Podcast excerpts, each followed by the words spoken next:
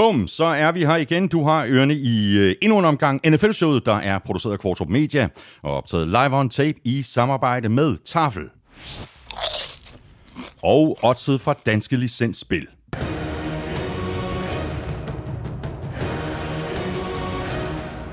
Husk, at man skal være minimum 18 år og spille med omtanke. Har du brug for hjælp til spilafhængighed, så kontakt Spillemyndighedens hjælpelinje Stop Spillet eller udluk dig via Rufus. Regler og vilkår gælder. Og så er Charbroil med os for sidste gang i øh, den her omgang. Og det betyder altså, at vi skal have fundet den øh, sidste vinder af en Charbroil Grill to Go, plus øh, det løse til en samlet værdi af 1700 kroner. Det gør vi lige om lidt. Og så har vi også BookBeat med os som partner i dag. Lige nu der kan du få 6 ugers fuldstændig gratis adgang til over 200.000 titler. Både lydbøger og e-bøger, og det kan du, hvis du signer op på bookbeat.dk-nfl. Og der har jeg faktisk allerede undskyld, jeg hopper ind her midt i de Ja, du skal, være, du, skal intro. være, du skal være velkommen. Jamen, jeg talte med, med Christian fra BookBeat. Det er og, ikke rigtigt, da. Jo, og de er på 500.000 bøger nu. På 500.000 bøger nu. Ja. Så det er ikke 200.000, det er 500.000. Sådan der. Jamen, det er så 300.000 ekstra gode grunde til at signe op på bookbeat.dk-nfl. Og det er den samme fyr, der indtalte dem alle sammen. Han har haft pisse travlt. det er stærkt. Jamen, det var hashtag uh, breaking news.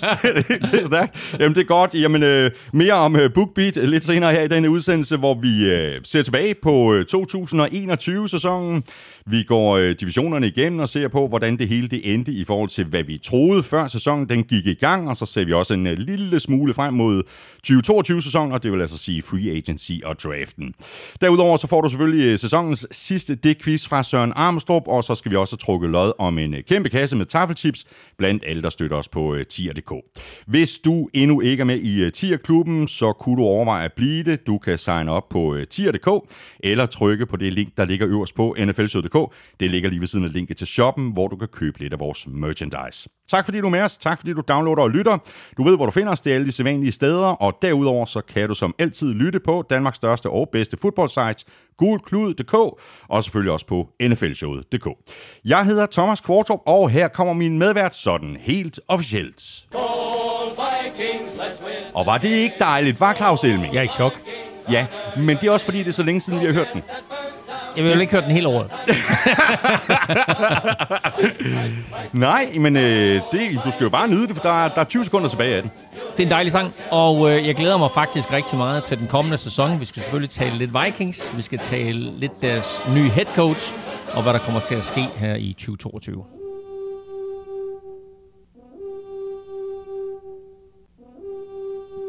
Og det er selvfølgelig det der horn, der du øh, satser på, kommer til at lyde øh, endnu flere gange end i 2021-sæsonen. Ikke? Ja, altså, da betragtning, at det lyder ved første down, så håber jeg sgu, det kommer til at lyde nogle gange.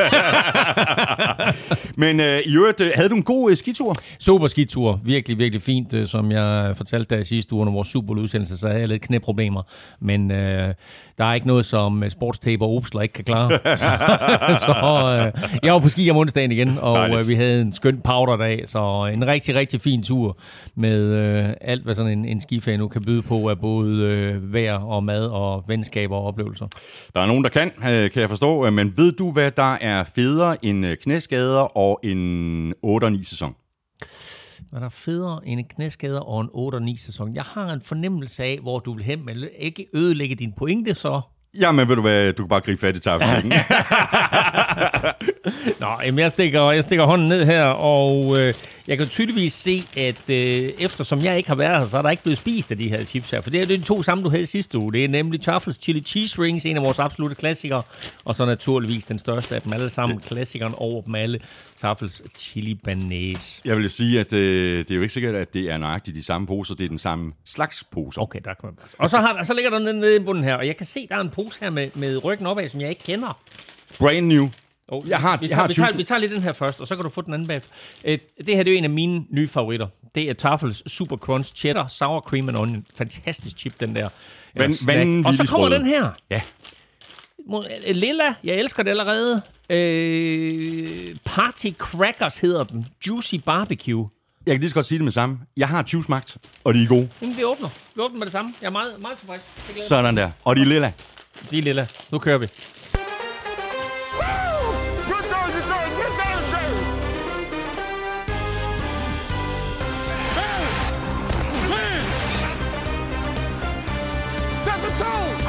Der er over et halvt år til, at den nye NFL-sæson bliver sparket i gang, men hvad vil vi egentlig huske 2021-sæsonen for, udover at Rams blev mestre? Vi kommer omkring alle hold og taler om det, der gik godt, og det, der gik mindre godt.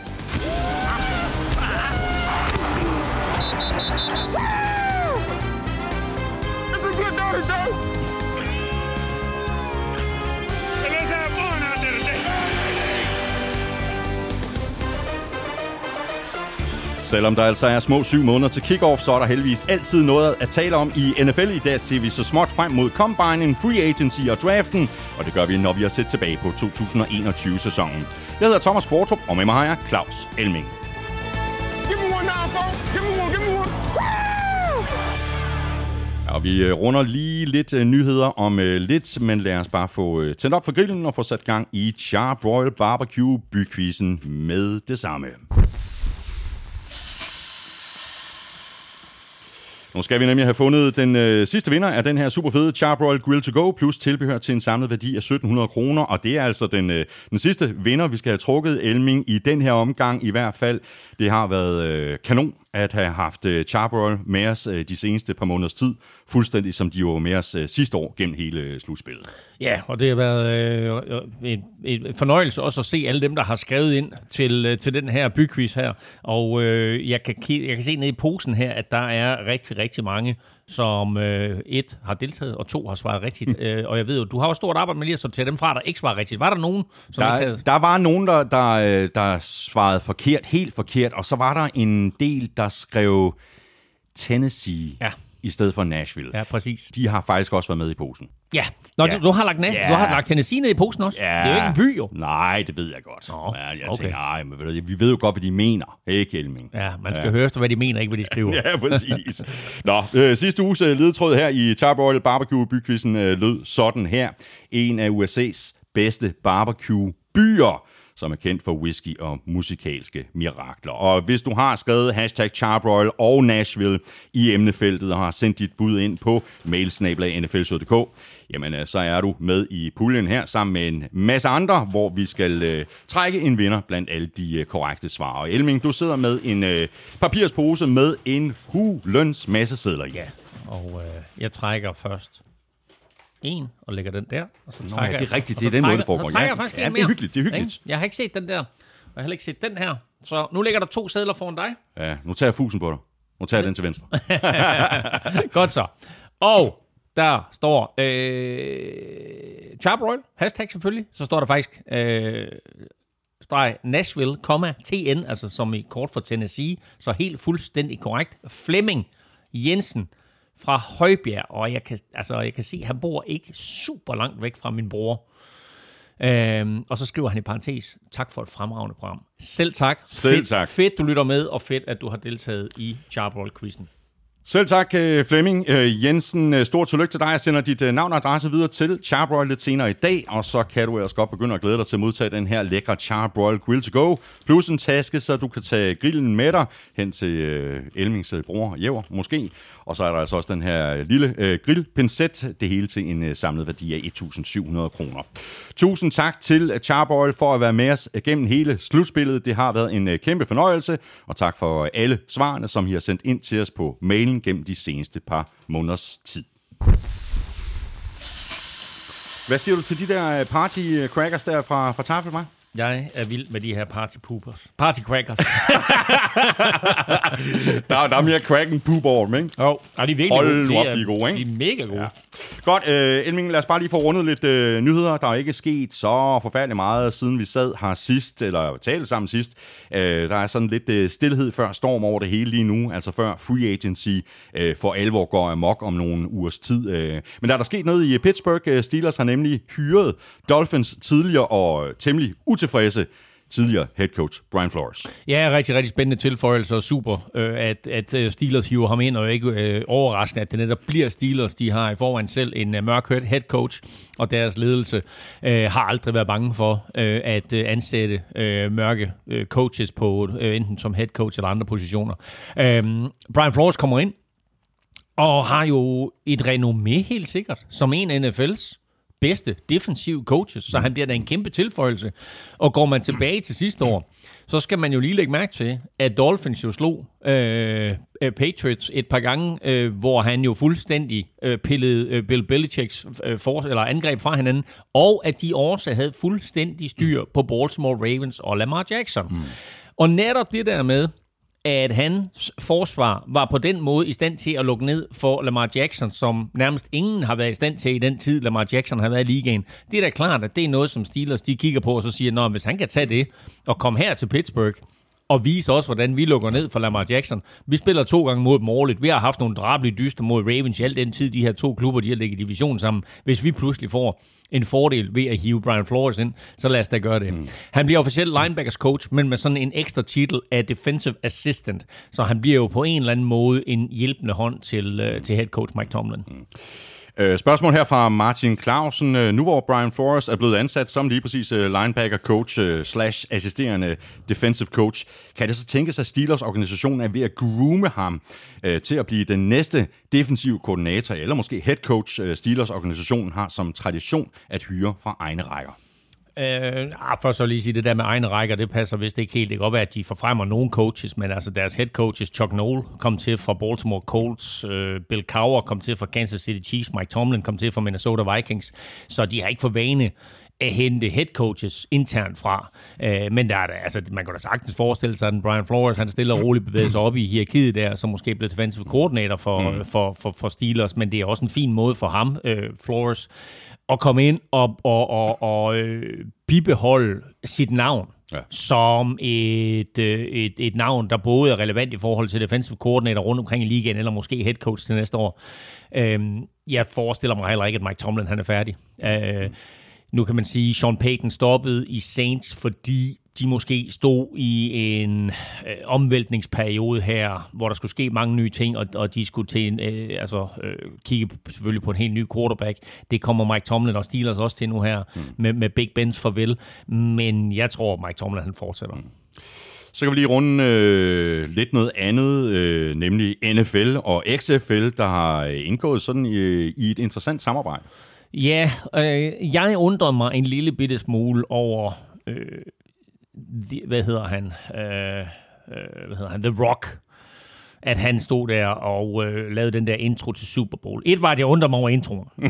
ja, præcis. Der var Som mange, mange andre også undrer sig over. Og tænkte, okay, altså, Super Bowl er tilbage i Los Angeles, øh, og så hiver man sådan en eller anden wrestler ind der med en eller anden form for wrestling-intro, og det, vi rundede den ikke i sidste uge, og det er jeg egentlig glad for. Jeg havde egentlig heller ikke tænkt mig, at vi skulle Nej. snakke om den, men, men nu runder vi den, fordi det interessante er jo, at, at her der sætter du The Rock til at lave en intro. Men The Rock er medejer hmm. af den liga, der hedder XFL, som jo gik konkurs for nogle år siden og så videre, og nu her til foråret ser dagens lys igen. Det er jo lidt interessant, at der kommer til at være både en XFL-liga og en USFL-liga, og der faktisk også er en tredje forårsliga i spil, så vi kommer til at få en hel del fodbold. Selvfølgelig ikke på NFL-niveau, men vi kommer trods alt til at, at have mulighed for at se en del fodbold, og måske også se nogle spillere, som kommer til at få en fremtidig karriere i NFL. Mm. Men XFL og NFL har nu indgået et samarbejde, hvor det er sådan, at de kigger på, Hvordan kan vi forbedre spillers sikkerhed? Hvordan kan vi lave nogle tiltag i forbindelse med spillet, som gør det både mere underholdende, mere sikkert, øh, giver øh, fansen bedre mulighed for at interagere, øh, både til kamp, men også interaktivt øh, via internettet, øh, telefoner etc. etc. Så der kommer til at være nogle tiltag, så de indgår en faktisk en form for samarbejde. De har klart meldt ud, at XFL ikke er en udviklingsliga mm. for NFL. Øh, men de indgår en eller anden form for, øh, for samarbejde, hvor det er sådan, at de kan, øh, NFL tror jeg især, kan lære af XFL's erfaringer. Vi skal have quizzen! Åh. Oh. Det er tid til quiz, quiz, quiz, quiz, quiz. nu skal vi nemlig have gang i quizzerne, ja. og quizzerne præsenteres i samarbejde med Bagsvælder Quiz. La Quiz. Er vi, nu er vi færdige med LA. Ja, det er vi. Er ikke? Jo, jo. jo. Nu er det selvom, quiz. Selvom LA Rams, de er Super Bowl-mestre. Et helt år endnu. Et helt år, ja. Um, ja, jeg plejer at sige, at jeg har en sjov quiz til dig. Men ja. det gør du ikke i dag? Nej, jeg har en usædvanlig quiz til dig. Okay, godt. Og øh, det har jeg faktisk også. hvorfor at du får en usædvanlig quiz, det får du faktisk at vide lidt senere i udsendelsen. Uh, ja. Og quizzen er ret simpel. Jo. Det er et reelt spørgsmål, Øh, ja. og den er, det er ganske enkelt. Hvilke valg har man, hvis man vinder lodtrækningen inden kampen? Lad nu være med at trykke can't do it. Jo, jo, det gør jeg. Can't do it. den, den, den sidder der bare. Ja, Okay, ja, fair den sad der, og den kiggede op på mig, ikke? Nå, øh, godt. I... Ja, okay. Øh, jeg har nogle bud. Ja. Der, er, der er garanteret sindssygt mange øh, bud. Nej, så mange er der ikke. Nå, okay. Men, Nå, okay. Godt. Ja. Ved du, får du øh, Amstrup's øh, dækquiz Ja, her. så tager jeg Øh, lige et par party crackers. Yes. Sæsonens sidste dækquiz. Lige så hurtigt som sæsonen kom, nu er den væk, følelsen er tom. En sæson, der hørte hjemme blandt de større, men hvad skal vi nu gøre? Søndag uden NFL er som Brady uden Kraft. Næste delmål i horisonten er den der draft. One opportunity lød det fra den berømte rapper. Men hvad hedder Rams Super Bowl vindende long snapper? Nu kom den! den har været længe undervejs, den her long snapper quiz. Ah, no. Okay. Ah, det, er, det er okay. Der kan du bare trykke på can't do it. Kommer her. No stinking chance in hell. Can't do it. Det vil jeg heller ikke kunne. Kan du uh, Vikings uh, long snapper? Nej, kan sgu da, ikke- kan sgu da ingen longsnapper i ligaen overhovedet. Jeg ved, der er en, der hedder Pepper, der har været long snapper for, Dr. for 49ers. Dr. Pepper? Nej, jeg kan ikke huske, hvad han hedder til fornavn, men uh, Pepper. Ja. Nå, jeg ved ikke, om han stadigvæk er det. Nå. Øh, godt, uh, Elming, vi vender tilbage til uh, quizzeren og nogle forhåbentlig rigtige svar uh, til sidst i udsendelsen. Lige her nu, uh, lad os bare uh, tage et uh, kig på uh, divisionerne og se på, hvordan det hele det endte, i forhold til, hvordan vi troede, det ville gå, før sæsonen den gik i gang. Vi tager NFC først, og vi lægger ud med NFC Vest, fordi det er der, vi finder mestrene fra Rams. Og Elming, da vi lavede vores øh, NFC-optagsudsendelse, der var vi jo enige om, at øh, NFC Vest var divisionen, der ville ende med at få flest sejre, og at den så meget stærk og jævnbyrdig ud. Jeg havde øh, Seahawks øh, snævert foran Rams og 49ers, og med Cardinals til sidst. Du havde Rams som etter, og så Seahawks, Cardinals og 49ers. Så øh, Seahawks ramte vi i hvert fald ikke. Men lad os bare tage øh, holdene fra øh, toppen. Rams vandt altså divisionen. Jeg havde Rams øverst. Jamen, det havde du. Det overrasker mig. Ja, Nå, okay. Det overrasker også mig, da jeg, da jeg gik det igennem. Okay, ja, jamen, jamen, jeg det kan slet ikke huske, at Rams øverst. Ja, det, det det, det. Nå, okay. Ja. Godt set. Ja, rigtig godt set. ja, fordi uh, Rams de vandt jo uh, divisionen med 12 og 5. Uh, De gik all in i flere omgange. Først der hævde de Matthew Stafford ind umiddelbart efter 2020-sæsonen. Så kom Von Miller til i løbet af sæsonen, og det gjorde Odell Beckham Jr. også.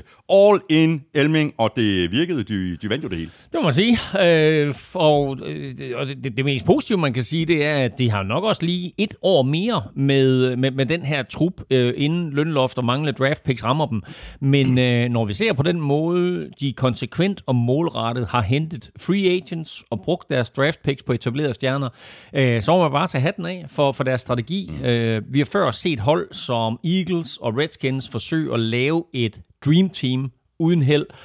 Øh, forskellen her, tror jeg, var den harmoni, som Sean McVay har skabt i omklædningsrummet, øh, og så den her bevidste tilgang med, at du har 7-8 kæmpe stjerner, der får en kæmpe løn, øh, og så resten er på billige kontrakter. Øh, med Box succes sidste år, og med Rams' succes i år, så vil der jo helt sikkert være andre øh, talentfyldte hold, som for eksempel 49ers, eller Denver Broncos, øh, der kunne gå stenhårdt efter samme strategi, og i hvert fald kigge efter en free agent quarterback. Ja.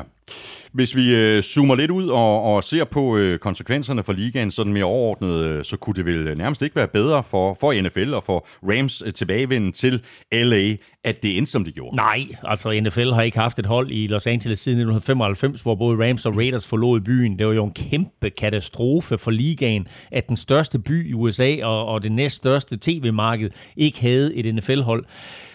Jeg kan huske, i omkring 2004-5 stykker, der var jeg i Los Angeles, og øh, jeg var i en sportsbutik, og jeg kunne seriøst ikke købe en NFL-trøje. Jeg kunne købe en Carsten Palmer USC-trøje. Mm, mm. Ikke? Han spillede for USC, der i California College-holdet, ikke? men jeg kunne ikke købe en, en NFL-trøje. Så her for seks år siden, 2016, fem år siden, fem sæsoner er det jo, øh, der kom Chargers og Rams tilbage til LA, øh, men de har jo på en eller anden måde begge to haft svært ved at tiltrække sig opmærksomhed i en by fyldt med al mulig anden form for underholdning og sport for den sags skyld. Men nu spiller de her, både i år og sidste år, begge to på et højt niveau. Øh, de har fået det vildeste stadion. Super Bowl er lige blevet spillet i Los Angeles øh, for første gang siden 1993 i øvrigt. Øh, og Rams er lige blevet Super Bowl-mestre. NFL er tilbage i Los Angeles. Bedre, større og hurtigere end NFL på nogen måde kunne have håbet på. Så går vi videre til øh, Cardinals, øh, der jo øh, sluttede to i divisionen med 11 og 6, og det lyder jo øh, på mange måder til at have været en, øh, en fantastisk sæson. Øh, sandheden er så, at den øh, sidste halvdel af sæsonen ikke var noget at skrive hjem om. Det hele det faldt simpelthen øh, fra hinanden, og det skyldes selvfølgelig ikke kun, at øh, DeAndre Hopkins øh, blev skadet. Og Elming, øh, det her det var altså andet år i træk, mm. at Cardinals imploderede. I 2020, der var de 6 og 3 øh, efter den der vilde Hale Murray øh, fra Kyler Murray til DeAndre Hopkins imod Buffalo Bills. Øh, men derfra der tabte de så 6 af de sidste 8 og missede slutspillet. I år der var det 7-0. De er NFL's sidste ubesejrede hold, men de taber 7 af deres sidste 11 kampe, inklusiv selvfølgelig playoff-kampen til Rams på SoFi med brutale 24-11. Ser man på lidt af det positive, så var James Conner en af de store overraskelser øh, og scorer touchdown i 10 af sæsonens øh, første 12 kampe. Han blev skadet i spil u 14 øh, mod Lions. DeAndre Hopkins har vi talt om, øh, blev skadet i, mod Rams i, i grundspillet. Øh, det var ugen inden, og med de to ude, så kunne Kyler Murray ikke rigtig lave øh, sin magi. Øh, og så synes jeg faktisk også, at forsvaret virkede skarpere i starten af sæsonen, end det gjorde mod slutningen. Og så talte vi jo lidt om det her i sidste uge, øh, den her mini-følgetong med uh, Kyler Murray, der havde taget alt uh, Cardinals relateret uh, ned fra sine sociale medieprofiler. Det er så kommet op igen, men... Uh, Nå, er det det? Ja, ja, ja, men, Nå, ja, ja, ja, ja, og han har også givet interview og sagt, at i hvert fald sådan en pressemeddelelse ud om, at alt det her pjat, det er slet ikke, det ligger slet ikke til mig. Nå, det har jeg slet ikke set, det der. Nå, Jo, jo, Nå ja. det, han er tilbage. Ja, okay, ja, han godt. er tilbage. Ja. Men, øh, men det, det virker alligevel øh, som om, at der er et eller andet, der ikke er helt på, øh, på skinner i ørkenen. Øh, og det starter og slutter vel dybest set med ledelsen og med head coach øh, Cliff Kingsbury. Hvad skal der til, Elming, for at Cardinals ikke imploderer for tredje år i træk her i 2022-sæsonen? Altså, øh, som jeg sagde i sidste uge, så bliver Super Bowl spillet i Cardinals. Eller i Cardinals i Arizona. Så øh, nu, nu, nu er der to hjemmehold, der lige har vundet Super Bowl, så det er klart, at nu skal det være for Cardinals. Øh, og jeg ved godt, at det måske lyder lidt banalt, men det er nok nemmere sagt end gjort. Men øh, de skal forsøge at begrænse deres afhængighed af Kyler Murrays store spil på egen hånd. Mm. Øh, det er mega fedt, når han laver et eller andet stort spil. Øh, og jeg oplevede ham selv live øh, der i, i december imod Rams i Arizona. Og det er helt fantastisk at se ham løbe rundt og snyde og lave fodfinder på nogle af NFL's bedste spillere. Men det har også sin pris, fordi han tager for mange sacks, og han tager for mange unødige hits. Og når det hele det bryder sammen, så har de faktisk ikke en plan B. Øhm, derudover så synes jeg, at Cliff Boy øhm, skal lære, at en NFL-sæson er på 18 uger. Inklusiv det slutspil, der kommer efterfølgende. Og det faktisk er bedre at vinde de sidste syv, end det er at vinde de første syv. Mm. Øh, sagt på den måde, acceptere, at det er ok at tabe i starten, så længe man er i en proces, hvor det drejer sig om at toppe i december og januar. For Niners øh, sluttede sæsonen 10-7, og i øh, modsætning til øh, Cardinals, der altså gik øh, helt kolde, så var der flere sejre i den sidste halvdel af sæsonen end i den øh, første halvdel. Fansene undervejs øh, var faktisk øh, tæt på at kræve både John Lynch's og Carl Shanahan's ja. hoveder på et, øh, et fad. Det talte vi faktisk om. Ja, ja, ikke? præcis. Ja. Ja. Ja.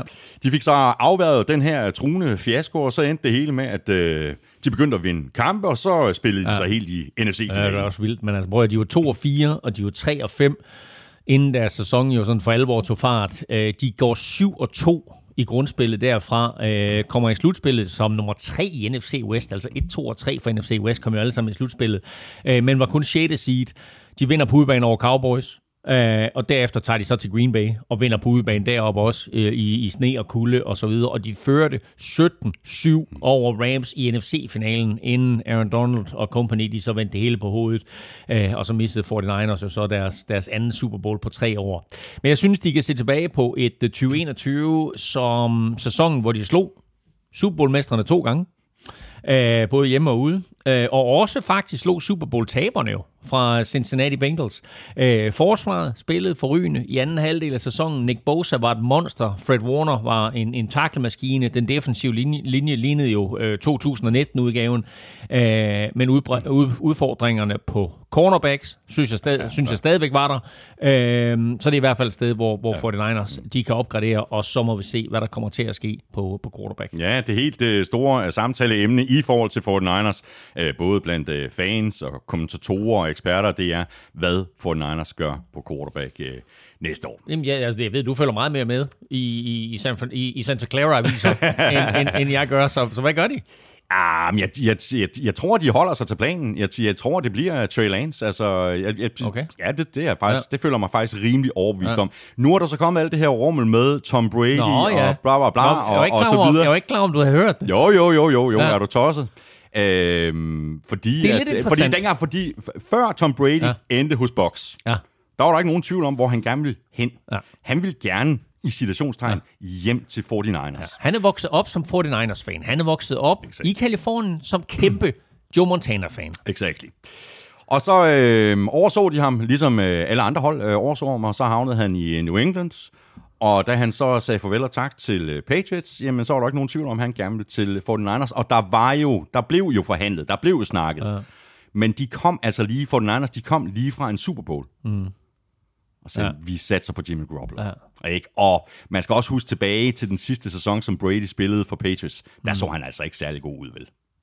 Nej, nej, men, men altså, der var han jo også i en, i en, en situation med et dårligt Patriots-mandskab. Han Præcis. havde, ingen, han havde ingen våben, han havde ingen offensiv linje. Det forsvaret var, var det dårligste, han havde haft omkring sig. Ikke? Mm. kommer han til, til Tampa og kommer ned til et, et sindssygt stærkt forsvar, kommer mm. ned til nogle våben, han aldrig nogensinde har haft lignende. Mm. Nu her står han i en situation, hvor han, hvor han kigger på Buccaneers øh, hold og siger, det der skal jeg ikke være en del af til mm. næste år. Mm. Så kigger han til gengæld på 49ers hold mm. og siger, Det kunne jeg godt tænke mig. det kunne jeg faktisk godt tænke mig mm. at være en del af. Og det interessante her, det er, at vi talte om i sidste uge, at Brady jo stadigvæk er på kontrakt hos Buccaneers, så Buccaneers jo på en eller anden måde skal kompenseres. Agenten for Tom Brady er også agent for Jimmy Garoppolo. Så kunne man forestille sig en trade, mm. der hed Jimmy Garoppolo til, til Buccaneers, der jo står og mangler en quarterback, mm. Og så Tom Brady til 49ers i et enkelt år eller to. Ja, ja, men, og li- og ja, men det vil, jeg- det vil jeg heller ikke, øh, det vil jeg heller ikke øh, udelukke kunne komme, øh, komme til at ske, og, og det er en følgetong, som vi kommer til at følge med i i de næste mange måneder. Fordi det her er jo ikke noget, der falder på plads nej, i næste nej, uge. nej, nej, altså, men øh, altså, det kommer til at falde på plads. Jeg forestiller mig inden draften. Jeg forestiller mig, ja, jo, måske, altså, det kommer an på, hvad der sker i draften. Mm. Fordi, øh, ja, nej, det, det, det falder på plads den 1. september. men, det, men men det er super spændende. Altså, jeg tror, øh, jeg tror selvfølgelig, de, de, de, de er fristet af, af, af det her. Og det kan også godt være, at Tom Brady øh, havner hos 49ers. Hvis Tom Brady ikke havner hos 49ers, så er det Trey Lance. men vil det ikke være ironisk også, at Tom Brady kommer til at spille for Kyle Shanahan? Men det, det bliver spændende at følge med i. Det, ja. det er helt vanvittigt. Nå, godt. Øh, videre til øh, det sidste hold i NFC Vest. Øh, Seahawks, øh, der sluttede 7 og 10, missede slutspillet, hvilket øh, Pete Carroll og Russell Wilson jo ikke har prøvet ret mange gange. Det var en lidt øh, underlig sæson for Seahawks, der jo øh, rent faktisk forsøgte at give Russell Wilson lidt bedre beskyttelse før sæsonstarten, mm. da de signede Gabe øh, Jackson på øh, guards. Nu skulle det være slut med alle de seks på Russell Wilson, men øh, Wilson endte alligevel med at blive skadet, og det blev så startskuddet til den ringeste sæson i Pete Carroll-æraen i Seattle. Ja, altså, øh, de tabte for første gang øh, 10 kampe under Pete Carroll, og øh, de missede slutspillet for blot anden gang i Russell Wilsons 10 år i klubben. Øh, han blev skadet, som du siger, tidligt i sæsonen øh, og kom faktisk tilbage hurtigere, end vi havde forventet. Øh, men nok også for hurtigt, fordi de tabte 6 af 8 kampe i oktober og november, og så var deres skæbne ligesom besejlet. Æh, til gengæld så skete der jo det spændende for klubben, synes jeg, i december øh, og januar, øh, at de pludselig fik gang i et løbe, løbeangreb, øh, som jo har været mere eller mindre fraværende siden øh, Marshall Lynch's øh, storhedstid. Rashard Penny sluttede sæsonen med fire 100 yard kampe i de sidste fem spiluger, inklusiv 170 yards mod Lions og 190 yards mod Cardinals i de sidste to kampe. Det er en kæmpe byggeklods for fremtiden, og lidt af et overraskende gennembrud for Penny, som øh, vi har talt om, der blev draftet i ja, første runde ja. i 2018 og faktisk også noget, som Seahawks kan bruge til at sælge ind til Russell Wilson. Mm. Hey, gider du ikke godt blive her? Ja, præcis, fordi vi har jo øh, tidligere spekuleret i, at både øh, Pete Carroll og Russell Wilson kunne være på vej væk fra Seattle. Øh, Carroll ser ud til at blive, øh, det er jo stadigvæk uklart, hvad der sker med Wilson. Og det samme med Bobby Wagner. Mm. Altså, det er altså to af de helt store øh, grundpiller på holdet, der kan være på vej væk. Der er i hvert fald rygter om, at både Russell Wilson og, og Bobby Wagner kunne være på vej væk. Øh, og selvom rygterne har floreret længe omkring Russell Wilson, så tror jeg faktisk ikke, han skal nogen steder. Øh, Bobby Wagner sluttede sæsonen på skadeslisten. Han øh, blev skadet i spil uge 17 øh, og sad ud i spil uge 18 og missede dermed sin blot anden kamp på 6 år. Øh, ser man på hans fremtid i klubben, så har Seahawks allerede hans tronfølger øh, på plads i form af, af Jordan Brooks. Og de sparer 17 millioner dollars ved at cut ham eller trade ham inden 10. marts. Øh, hvis de skiller sig af med ham, så må vi så også sige, at de siger farvel til en af de mest markante forsvarsspillere i klubbens historie.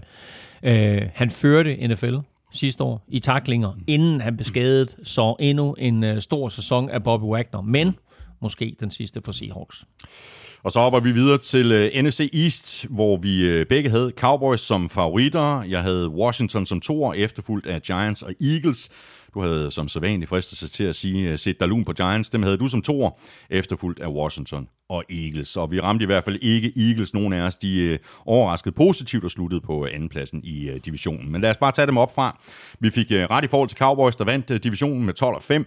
Det endte så faktisk øh, sådan lidt omvendt rent øh, spillemæssigt i forhold til det, som vi regnede mm. med før sæsonen, hvor vi troede, at angrebet bare ville øh, buller derudad, når nu øh, Dak Prescott øh, kom tilbage, og så var vi ikke helt sikre på, hvordan øh, forsvaret ville komme til at, at se ud med Dan Quinn som defensiv koordinator i stedet for Mike Nolan. Mm. Øh, men det endte jo rent faktisk med, at det var angrebet og ikke forsvaret, som var akilleshælen i år. Ja, meget, meget overraskende. Altså forsvaret var virkelig, virkelig godt, også overraskende godt. Øh, Dan Quinn kom ind der, som du siger, som defensive koordinator, og gjorde det så godt, så han jo faktisk var i spil som head coach mm. øh, rundt omkring.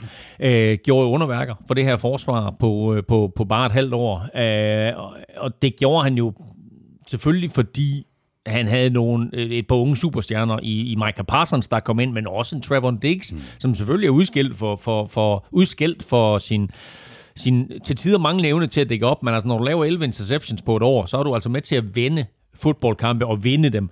Øh, så øh, et, et par rigtig dygtige spillere der, og Dan Quinn fik det optimale ud af det her forsvar.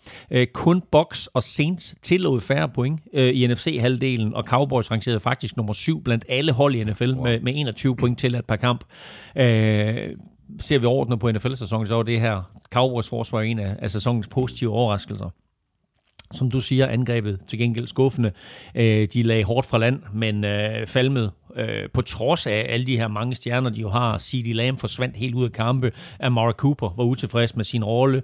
Øh, Michael Gallup blev skadet sent i sæsonen, øh, og øh, Dak Prescott var bare ikke skarp. Øh, og det havde vi ikke forventet, øh, at, at det her angreb. Vi havde forventet, jeg tror vi sagde inden sæsonen også, at det var, det var Cowboys skulle vinde kampe sådan noget 38-35 ja, præcis. og i stedet for så blev det faktisk forsvaret, som, som var afgørende for, om de vandt kampe eller ej. Så har vi øh, head coach øh, Mike McCarthy. Han var vist øh, lidt på vippen undervejs i løbet af sæsonen, men så er det godt at være gode venner med chefen. Ja. Jerry Jones, ja. vrede ham eller hvad? Jeg ved sgu ikke, om de er gode venner eller ej. Altså, jeg tror ikke, deres forhold sådan er, er super godt. Og som det forlyder, så var Jerry Jones jo øh, så imponeret over Dan Quinns arbejde med forsvaret, at han gjorde alt for at beholde ham. Mm. Øh, og antyder også i en podcast her for nylig, at Dan Quinn kommer til at overtage headcoach-jobbet hos Cowboys. Om det så bliver efter den kommende sæson, eller det bliver midt i den kommende sæson, øh, hvis ikke at Mike McCarthy og Cowboys de får en god start. Det må, det må vi se. Øh, jeg synes, McCarthy igen jo, øh, og, og det er jo mærkeligt med en, en, en mand med hans erfaring, men han havde jo igen sine mærkelige momenter i løbet af en sæson. Øh, ikke mindst er det, jo, er det jo højst besynderligt, at han ikke bliver bedre til at håndtere klokken øh, i de afgørende momenter i kampe. Det har øh, han både i sin tid for Packers, men også i sin tid nu her for Cowboys, altså tabt kampe på. Så øh, spændende at se, hvor lang tid han er der, og om den næste head coach i Cowboys hedder Dan Quinn. Det er i sandhed spændende at følge med i, også i den øh, lille historie.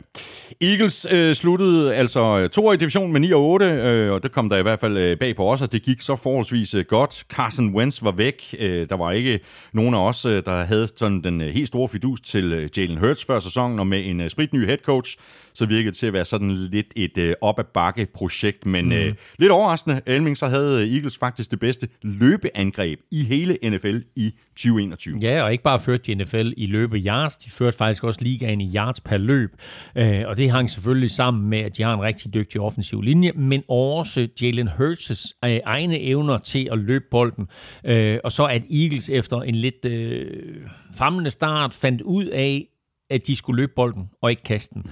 Øh, uh, Hurts førte faktisk Eagles i løbeyards med 784. Det var 30 mere end running back Miles Sanders over dobbelt så mange som Boston Scotts uh, 373.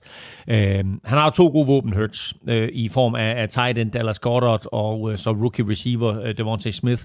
Uh, sidst nævnte nåede jo lige nøjagtigt ikke over 1000 yards i sin første sæson, men havde trods alt en uh, godkendt rookie-sæson. Og jeg synes, at vi gang på gang så de kvaliteter, der gjorde, at han blev øh, Heisman Trophy winner, altså øh, bedste college-spiller, og også blev draftet i første runde. Og så er der det der med den øh, nye head coach, øh, Nick Sirianni. Øh, han var vel i virkeligheden øh, den af sidste års nye head coaches, der klarede sig bedst. Han var i hvert fald den eneste, der fik sin klub i playoffs. Um, Eagles vandt ni kampe. Uh, det gjorde Chargers med Brandon Staley, også med de missede som bekendt slutspillet. Dan Campbell hos Lions gjorde fine ting. Arthur Smith fik det optimale ud af Falcons. Jeg synes, øh, Robert Sala havde en, en hård første sæson. Uh, David Colley i Texans var på en UR's post, uh, og så var der Urban Meyer, øh, sagaen. øh, men den vender vi alle sammen tilbage til. Mm. Øh, Sirianni kom til fra Colts, øh, og han formåede faktisk at tage et Eagles-hold, jeg ikke havde særlig store forventninger til hele vejen til playoffs. Øh, der blev de så kørt midt over, men øh, en flot start for ham. Og jeg synes faktisk rigtig, rigtig god grund til at tro på en lys fremtid i Philly. Så har vi Washington, der sluttede temmelig skuffende, må vi sige. 7 og 10. Jeg havde meget større tiltro til forsvaret og til head coach Ron Rivera, der jo ellers allerede efter sit første år i klubben virkede til at have fået fat om holdet og var i gang med sådan at, at skabe en helt ny kultur. Mm. Men det blev en skidt sæson for Washington på, ja, vel stort set på alle måder. Jeg tror, det, det grunden til, at Ron Rivera havde så stor succes i sit første år, var jo netop det der med, at han kom ind med en helt anden aura og, og, og, og fornemmelse for mandskabshåndtering, og var også i stand til at håndtere alt det ballade, der var på sidelinjen. Øh, og så ved jeg ikke, om, om det er ligesom om, at, at når det første år, der, det er så overstået, at så gik det galt ikke kun for ham, men for Washington som helhed øh, i det andet år. Der var ballade både på banen og uden for banen. Øh, Ryan Fitzmagic skulle jo have været Washingtons øh, Tom Brady, øh, der kom ind som den manglende brik, men, men for det første synes jeg jo, det var lidt naivt at tro, at Ryan Fitzmagic kunne være den brik, og for det andet, øh, så blev han jo skadet i sin allerførste kamp. Øh, Magnus Heunicke, øh, når han ikke stod og holdt presmøde i Danmark, øh, kom ind og overtog og gjorde det rimeligt til tider, men øh, overordnet set så var de hårdt ramt af skader, og også for hårdt ramt af skader. øh, men jeg synes, at selv inden de her skader, der levede forsvaret slet ikke op til sidste års spil, og, og de her enorme forventninger, vi havde til, at det her det skulle være NFL's bedste forsvar. Øh, angrebsmæssigt, er ikke, øh, man kan kun tale positivt om Scary Terry McLaurin, mm. der havde en rigtig flot sæson med, med 77 grebne bolde og, og over 1000 yards. Øh, og så lidt under radaren, der havde Cole Holcomb faktisk en vild sæson på forsvaret med 142 taklinger. Uh, han var faktisk alt det for Washingtons forsvar, som de havde håbet, den her rookie Jermaine Davis, han skulle have været. Ja, ja. Men uh, læg lige mærke til Cole Holcomb, for jeg tror, at han bliver, uh, han bliver nøglebrikken på det her Washington-forsvar i fremtiden. Og nu har øh, Washington så fået øh, nyt navn. Øh, det skal vi lige vende os til. Øh, Commanders. Øh, og Commandos. Hvem, Commandos. Så hvem ved, Elming, øh, måske ender det også med, at øh, Washington skal have en øh, ny ejer. Ja, Det, det, altså skandalerne har stået i kø i Washington de sidste tre år, og som vi skitserede sidste uge, så kan øh, de her seneste MeToo-skandaler jo betyde, at NFL tvinger Daniel Snyder til at sælge holdet. Øh, det vil han selvfølgelig øh, kæmpe imod med næb og klør, øh, men på den anden side, så kan han jo forvente at indkassere omkring 4 milliarder dollars, øh, eller fem gange så meget som de 800 millioner, han gav for klubben i 1999. Øh, og jeg tænker ikke, at man kommer til at sulte med 30 milliarder kroner i banken. Men øh, nu hedder de så Commanders, eller Commandos. We're going Commando. Øhm, og det skal, vi, Commanders. det skal vi selvfølgelig lige vende os til. Vi. Men øh, vi, har, vi har faktisk opdateret gul klud med både logo og navn. Det er ikke rigtigt, da. Jo, jo, jo. Hold op. øh, jo, det går stærkt. Det går rigtig stærkt. det rasende Øh, stærkt. Men at man kan jo sige, ud fra et merchandise-synspunkt, så er det jo genialt. Så får man jo for, for tredje gang på, på tre år mulighed for at sende noget, noget, noget nyt og flot gear til de mest fanatiske tilhængere. Så har vi øh, rosinen i pølseenden i øh, NFC East. Giants sluttede 4 og 13. 4 og 13. Det er jo tæt på en øh, katastrofe. Det er en katastrofe. Ja, vi har jo aldrig sådan øh, rigtig sådan haft øh, de helt øh, store forhåbninger til øh, Joe Judge som øh, head coach. Jeg har i hvert fald ikke. Og to år var altså, hvad det blev til for ham. Øh, og det var ikke nogen succes. Det var det ikke. Uh, han kom jo til klubben i coronaplade 2020, uh, og gjorde det jo egentlig fornuftigt med seks sejre i 16 kampe. Der var nogle kanter, der lige skulle slibes af, og der var nogle måder at gøre tingene på, som han, ligesom mange andre New England, tidligere New England Patriots-træner, har, har fundet ud af, ikke fungerer andre steder end i New England, når man har Bill Belichick til at være, hvad skal vi sige, øh, den onde... Øh, the, hvad hedder sådan en? The, the, the, the evil. Ham, der tager alt skraldet, ikke? uh, whatever. I forstår, hvad jeg mener. Uh, jeg håber, du gør. Hvis du ikke gør, så starter forfra lige om lidt. Nej, det er okay. um, men øh, han, jeg tror aldrig det rigtigt, han formåede at lægge det der New England-ting bag sig. Um, fordi så kom 2021, og, og, og Giants øh, skulle jo på en eller anden måde bide sig fast i toppen af, af NFC East, og skulle gerne i slutspillet. I stedet for, så blev det jo den historisk ringeste sæson i, i klubbens 100 år, levet, 100 år i levetid med, med, med kun fire sejre. Problemerne i kulissen, de fortsat, øh, og efter øh, 10 sejre på to, to år, så blev han jo øh, kylet ud. Mm. Nu er han så faktisk tilbage i New England, og det er i, i sådan en ikke nærmere defineret rolle som offens, offensive assistant. Men jeg så lige her til morgen, at han kommer til at arbejde med klubbens quarterbacks. Mm. Det er set før det der med, at der er sådan nogle øh, coaches, øh, der forlader ja. New England, så forsøger de så Ja. ja. ud i den store verden, Ja. og så kommer, kommer de hjem, til far igen. Ja, præcis. Ikke? Godt. Som er ond. Det er ham den onde. Nå, men, øh, men Elming, i, i, i forhold til Giants, så bliver det jo øh, rigtig spændende nu at, at se, hvad den her Buffalo-duo, Joe Shane og Brian Dable, kan Ja, gøre for ved det her foretagende. Ikke? Jeg, jeg glæder mig helt vildt meget til at se dem her. Altså, øh, Joe Shane øh, har jo haft mere end bare en lille finger med i spillet der omkring at bygge Buffalo Bills holdet op gennem, gennem de sidste fire år. Øh, nu skal han så tage al den erfaring øh, deroppe fra, og så se, om han kan udføre det, sin, den, den samme magi i New York City. Øh, altså et, et er at være ansat helt op nordpå i New York State. Nu er du ansat i New York City. Det er altså et helt, helt, helt andet job. Han har taget sin tro væbner Brian Dable med sig, og ham glæder jeg mig til at se som head coach. Øh, han har haft gigantisk indflydelse på, at øh, Josh Allen er gået fra, fra Wild Thing til, til Superstar. Øh, og hvis vi ser på Daniel Jones, så er det jo lidt den samme type. Han har ikke samme armstyrke som Josh Allen, øh, og han skal heller ikke løbe hen over folk, men han er utrolig atletisk, kan både løbe og kaste, og så er det op til Dable at få gjort alt det, som, som Daniel Jones kan, mere effektivt. Så jeg glæder mig til at se Daniel Jones coachet af Brian Dable. Det bliver bedre, end det har været de seneste to år. Det tør jeg godt se bedre på. Det tror jeg også. Ja. Så øh, tager vi øh, NFC North, øh, som vi var fuldstændig enige om før sæsonstart. Packers foran Vikings, Bears og Lions, og det var også sådan, det endte. Ikke de store overraskelser, i hvert fald ikke i forhold til øh, tabellen. Packers, øh, de så gode ud stort set hele sæsonen, og var længe mine favoritter. Jeg tror også din, øh, Elming, til at gå øh, hele vejen, hvis vi lige ser bort fra, fra det der underlige øh, nederlag til Saints i, øh, i uge 1. Og så endte det altså med et, øh, et nederlag på hjemmebane til 49ers i slutspillet, og dermed endnu en skuffende afslutning på sæsonen for Packers, der så så stærke ud hele vejen. Det er rigtigt. Jeg havde fuldstændig svedt det der nederlag ud til Saints, ikke? hvor James Winston kaster fem touchdowns. Uh, crazy. Hvad, hvad tabte de? Nogen af 30-3 eller sådan Ja, noget? det var Fuldstændig Det vanvittigt, var ikke? helt vanvittigt. Nå ja, det- den, okay, den her er helt spidt ud. Men det er da rigtigt, det var da sådan, sæsonen startede. Nå, øhm, Til gengæld, så blev Packers jo så det første hold i NFL's historie, der vandt 13 kampe tre år i træk. Øh, og for tredje år i træk, der når de alligevel ikke Super Bowl. Ser man historisk på det, så har Packers haft Brett Favre og Aaron Rodgers som startende quarterbacks siden 1992, altså præcis 30 år. Det er to af de bedste quarterbacks i historien. Den ene, Brett Favre, er i Hall of Fame. Den anden, Aaron Rodgers, kommer det. Men de har altså i de her 30 år kun vundet to Super Bowls. Helt ærligt, det er ikke nok. Og det sætter også bare lidt i relief, hvor vild Patriots og Tom Brady's ja. seks Super Bowls sammen de er. Øh, de vinder NFC North suverænt. Øh, de har for andet år i træk første seed og hjemmebane i slutspillet. Alligevel fejler de inden Super Bowl. De har ikke mange skud tilbage i børsen, og slet ikke, hvis de skal til at skifte til Jordan Love som quarterback. Nej, det kan vi lige vende tilbage til lige om lidt. Der er lige et spørgsmål her fra Henrik Drejer Andersen, øh, der skriver sådan her. De må ærge sig i Green Bay over, at de ikke har fået flere titler ud af Aaron Rodgers. Hvordan tror I fortællingen om Rodgers vil lyde om 10-15 år? At han var en fantastisk quarterback, der sikrede Green Bay høje sidninger til slutspillet, eller at han ikke vandt nær det antal Super Bowls, som hans talent og hold var til?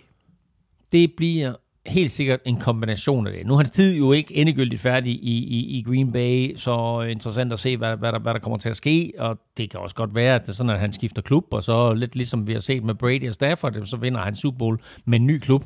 Men man kan også sammenligne ham lidt med, med Dan Marino, øh, som jo stadigvæk går for at være en af de bedste quarterbacks i NFL-historien, men aldrig nogensinde vandt en Super Bowl. Jeg sammenligner lidt Dan Marino med Joe Burrow i sidste uge. Ikke? Marino kommer i Super Bowl i sit andet år, og kommer aldrig tilbage til Super Bowl. Alligevel siger folk jo her, der havde du en fantastisk quarterback. Ikke? Øh, Aaron Rodgers har trods alt vundet mm. en Super Bowl.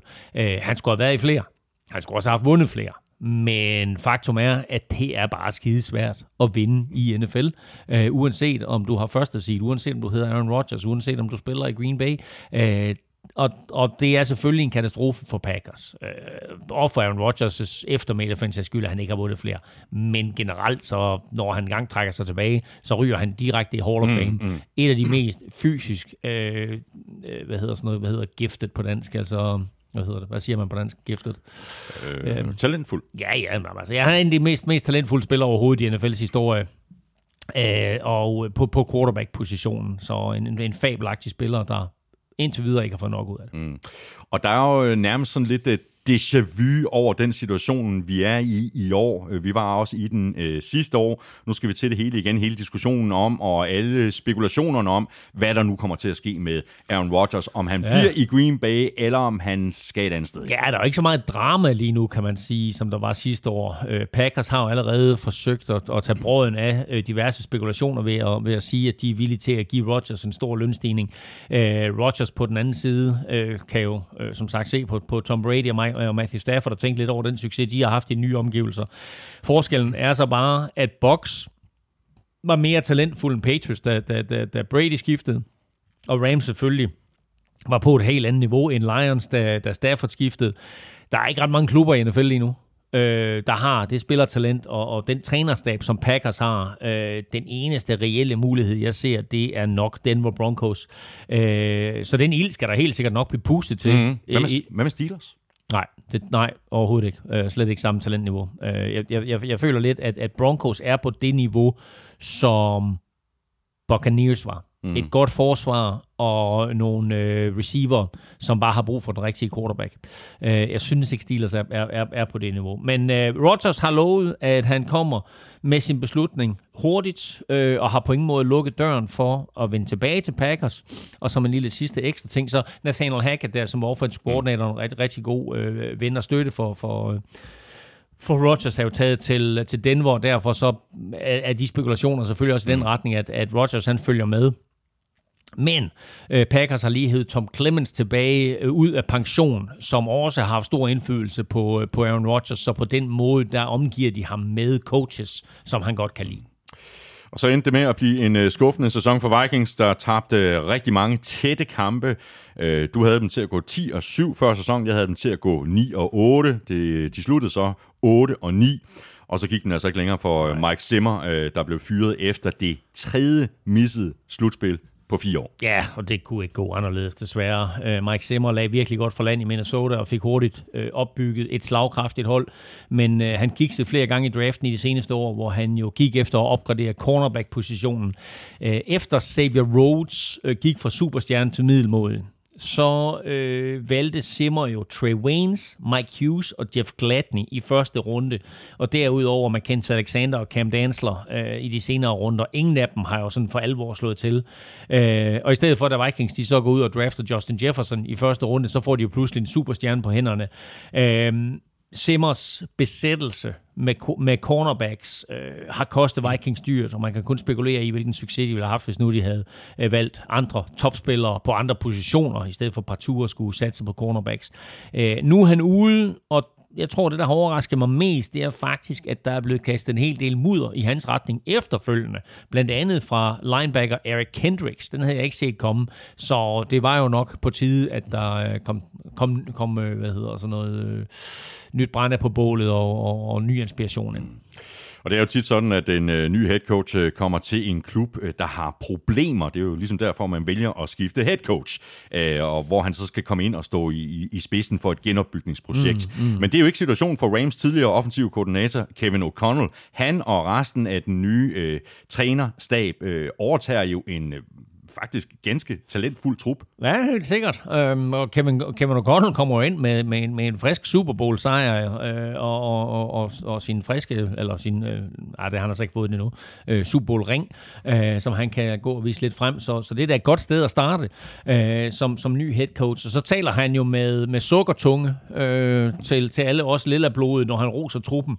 Men øh, jeg synes, han har en pointe, fordi der er rigtig, rigtig mange gode spillere på det her mandskab, og ganske få huller.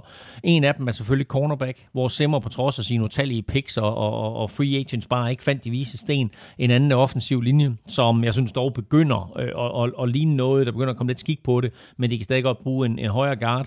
Øh, trænerstaben har også fået en overhaling øh, med et Donatel som defensive coordinator, og så Mike Patton, var jeg helt overrasket over at finde ud af, jeg har ikke engang set det, men jeg var helt overrasket over at finde ud af, at han er kommet ind og bliver øh, assisterende head coach Uh, offensive coordinator bliver der sat navn på i nat, faktisk. Uh, og det bliver Wes Phillips, som uh, kommer fra uh, Rams, altså uh, følges med Kevin O'Connell til, uh, til Vikings. Uh, Wes Phillips var Rams passing game coordinator sidste år. Mm.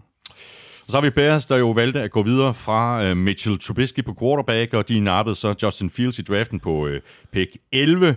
Jeg havde meget store forhåbninger til Fields, men han fik altså en øh, hård første sæson i NFL. Ej, du må sige. Altså, de sagde farvel til Mitchell Trubisky, og så overlod de roret øh, til en kombination af Andy Dalton og Nick Foles og, og, og rookie Justin Fields. Øh, sidstnævnte blev nok smidt for løverne lidt for tidligt, øh, og helt, ærligt, øh, helt ærligt, så var angrebet bedre med øh, Andy Dalton på banen, men øh, presset på Matt Nagy til at spille rookien øh, blev, øh, blev for stort fra alle sider, både fra, fra presse og fra fans, og til dels også fra ledelsen. Øh, Øh, Fields var langt fra forfærdelig, og han viste flere eksempler på sin evne til at improvisere og til at løbe selv, og ikke mindst til sin præcision, og han kastede, som var hans varemærke i college. Øh, angrebet holdt kun 18 point i snit per kamp. Øh, og der skal investeres i offensive line og receiver for at gøre tingene lidt nemmere for Fields. Øh, og det skal... Øh, ellers så kan man sige, at Fields, Fields står også i en situation, hvor nu får han jo en ny træner og et nyt system, som han skal lære at kende, og det er jo aldrig fedt for, for en rookie quarterback at komme ind, starte i et system, og så året efter, så får du en ny træner og et nyt system. Prøv, Men, prøv at tale med Alex Smith om det. Ja, ja, præcis jo ikke. Altså, så, altså, der, der er nogen der, som uh, kommer igennem en 3-4 systemer meget, meget hurtigt. Uh, lad os bare håbe, at, at det her det bliver et system, som Justin Fields han uh, får nu her og kan blive i mange år. Ja, fordi uh, ligesom uh, det gjorde sig gældende for Vikings, så endte Bears altså med at skifte ud i, i toppen, som en direkte konsekvens af, af den skuffende sæson, der jo øh, sluttede med en øh, 6 og 11 record. Matt Nagy ud, Matt Eberfloss ind som ny head coach. Øh, hvad siger vi til det skifte? Øh, den gamle træner hed Matt. Den nye træner hedder Matt. Den gamle general manager hed Ryan. Den nye hedder Ryan. Der var nogen, der jokede med, at det var for at gøre det nemmere for den 98-årige ejer Virginia Hallis McCaskey. Oh, we got Matt and Ryan. Yeah, Matt, yeah that's perfect. Consistency. ja, ja, præcis. Men altså, nu har de så efternavn uh, Eberflus og Poles. Uh, sidst nævnte Ryan Poles, der kommer til efter 13 år i Chiefs, uh, hvor han jo har stået i lære hos øh, uh, Brad Veach og, og, og i de senere år også Andy Reid. Uh, det bliver op til Poles at skaffe spillerne, og så bliver det op til Matt Eberflus at coache dem. Uh, sidstnævnte har haft stor succes som defensive coordinator for Coles, uh, og kommer til et Bears-hold her med en stribe dygtige forsvarsspillere, der måske lige trænger til en, en ny måde at, at, at, at gøre tingene på, og ny inspiration. Uh, angrebet uh, bliver styret fremover af Luke Getzi, som kommer til fra Packers, så han ved da i hvert fald, hvordan affjenden over dem alle, øh, som Bears møder to gange årligt, hvordan, øh, hvordan de øh, tænker og agerer. Og så mangler vi bare øh, Lions her i divisionen. De sluttede nederst øh, fuldstændig som vi, og som stort set alle andre også forventede, at de ville gøre. Det var et genopbygningsprojekt, som Dan Campbell overtog, efter at Matthew Stafford jo var blevet sendt til Rams. Tre sejre og en enkelt uafgjort blev det til, men pilen peger mm. vel i den rigtige retning, gør den ikke? Det synes jeg. De var, øh, de var kun, eller de var et 66 yard Justin Tucker field goal fra at slå Ravens i spil u 3. Alligevel så skulle vi jo helt frem til spil u 13, før de fik deres første sejr. Øhm, Lions-spillerne skulle på en eller anden måde lige lære at vinde, men da de først fik hul på bylden, så gik de jo faktisk 3-3 i de sidste seks kampe. Uh, Dan Campbell fik jo sådan en lidt sjov start i Detroit med hele sin bid med knæskallerne tale, men øh, spillerne købte ind på hans filosofi og, og hans, hans, hans hårdhudede tilgang til det hele, og jeg tror, vi får en øh, helt anden mentalitet, en mentalitet og tro på tingene, mm i Detroit at se fremover, end øh, vi har set i mange år. Øh, samtidig så så vi et par unge spillere få deres store gennembrud, jo ikke mindst receiver, øh, Amon Ross St. Brown, der sluttede med imponerende 90 catches i sæsonen øh, og fem touchdowns, og fik jo sådan en lidt en, en Debo Samuel-rolle. Ja, ja.